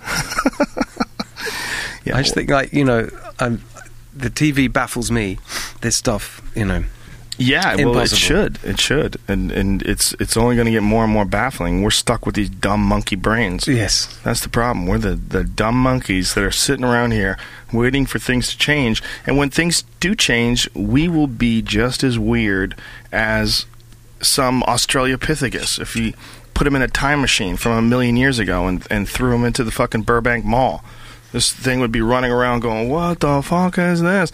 Because things change, because things grow and things evolve, including humans. We're just along for the ride. So I think the real key to human beings, and it's the most difficult aspect of life, is to get really good at this moment. Get really good at just existing I in the moment and definitely enjoying agree it. with that. It's fucking hard to do, right? Yeah, it's great. It's a great way of thinking about it because it just means that um, you don't worry so much because you can, you, you know, there's stuff that you can understand and relate to and and be be good at and enjoy. I think that's totally right. And there's some power in worry. You can't you can't worry about worrying because worry causes preparation. Preparation causes you to cover your bases and remove a lot of paranoia because you relax. Like one of the the best things you could ever do if you're worried about something is handle it. You know, you handle it, you deal with it, you don't have to worry about it anymore. So I don't think there's anything wrong with worrying a little bit, but I think it's like all these other things that we've discussed. It's a balancing act. There's there's a there's a don't go crazy and watch porn all day. But if you watch a little bit, I think you're going to be okay. You know, don't don't get nutty and sit in front of the TV 24 hours a day. But watch Game of Thrones every now and then. I don't think it's going to hurt you. You know, what do, do get, outside every now and then, but don't stay there. When it gets cold, you need to get indoors. You know, there's the world's big. There's a lot of shit going on, and it, it's simply a matter of there's so much happening, and there's so much to take in, and there's so much going on that there there is not one good or bad. There's just a bunch of different things happening all at once. Yeah, and that's why I totally agree with you that the more you can give people the freedom to experience and enjoy it and kind of you know write their own story about how they how they do stuff Yeah. and not be told what to do by others the better Indeed, Crowdpac there you go crowdpac.com. That is the website. If uh, if you're interested in that, and the, the elections are today. Yeah. Shockingly little discussion, both online and on the news about them. Um, but if you're uh, if you're curious, go to cl- CrowdPac, C R O D P A C dot com, and uh, and get your voting guide get go there and, and click on it and enter in all the information and find out what's going on. It's really I, I, I did check this out. I think it's really pretty cool what you've done. Yeah, Your I just po- want to say it's, priorities. It's, it's you know it's really early days. This is the first Yes. little test version of it. We're just doing it for California. So I'm sorry if people are listening outside California. It won't work so well for you. I should say that because Yeah. it's a test. But we'll be back for the uh, midterm elections in the fall with um, with a whole new set of things and data for politicians all over the country. Um, so September we'll be back with a much more uh, developed and a much sort of bigger and better product. And I think it's going to um, really shake things up a bit. That's the plan, anyway. I think it will too. I think it will too. And we need to get you together with the Young Turks. Yeah, that sounds something- great. I. I checked that out after you mentioned it. the It Wolf PAC great. thing. Yeah, yeah, yeah. He's Very on the right cool. track when it comes to that stuff too. Steve, thank you very much. A Thank lot you. Joe. That was three hours. huge. Three hours. Three hours just flew right by. Look at that. Bam. It's three o'clock. Uh, thanks to our sponsors. Thank you to uh, Stamps.com. Go to Stamps.com, enter in the code word JRE, and get your $110 bonus offer, which includes a digital scale and up to $55 of free postage. Thanks also to LegalZoom. Go to LegalZoom.com and use the code word Rogan at checkout for savings. And thanks also to Ting. Go to rogan.ting.com and save $25 off of any new device. That's rogan.ting.com. We will be back. Uh, this is it for the rest of the week. We'll be back next week and uh, with a lot of fascinating shit. Uh, Egan Inoue will be here next Wednesday. That's the next podcast. Until then, go fuck yourself. No, don't do that. Be nice. Be nice to each other. Live in the moment, my friends. Enjoy it. Much love. Big kiss.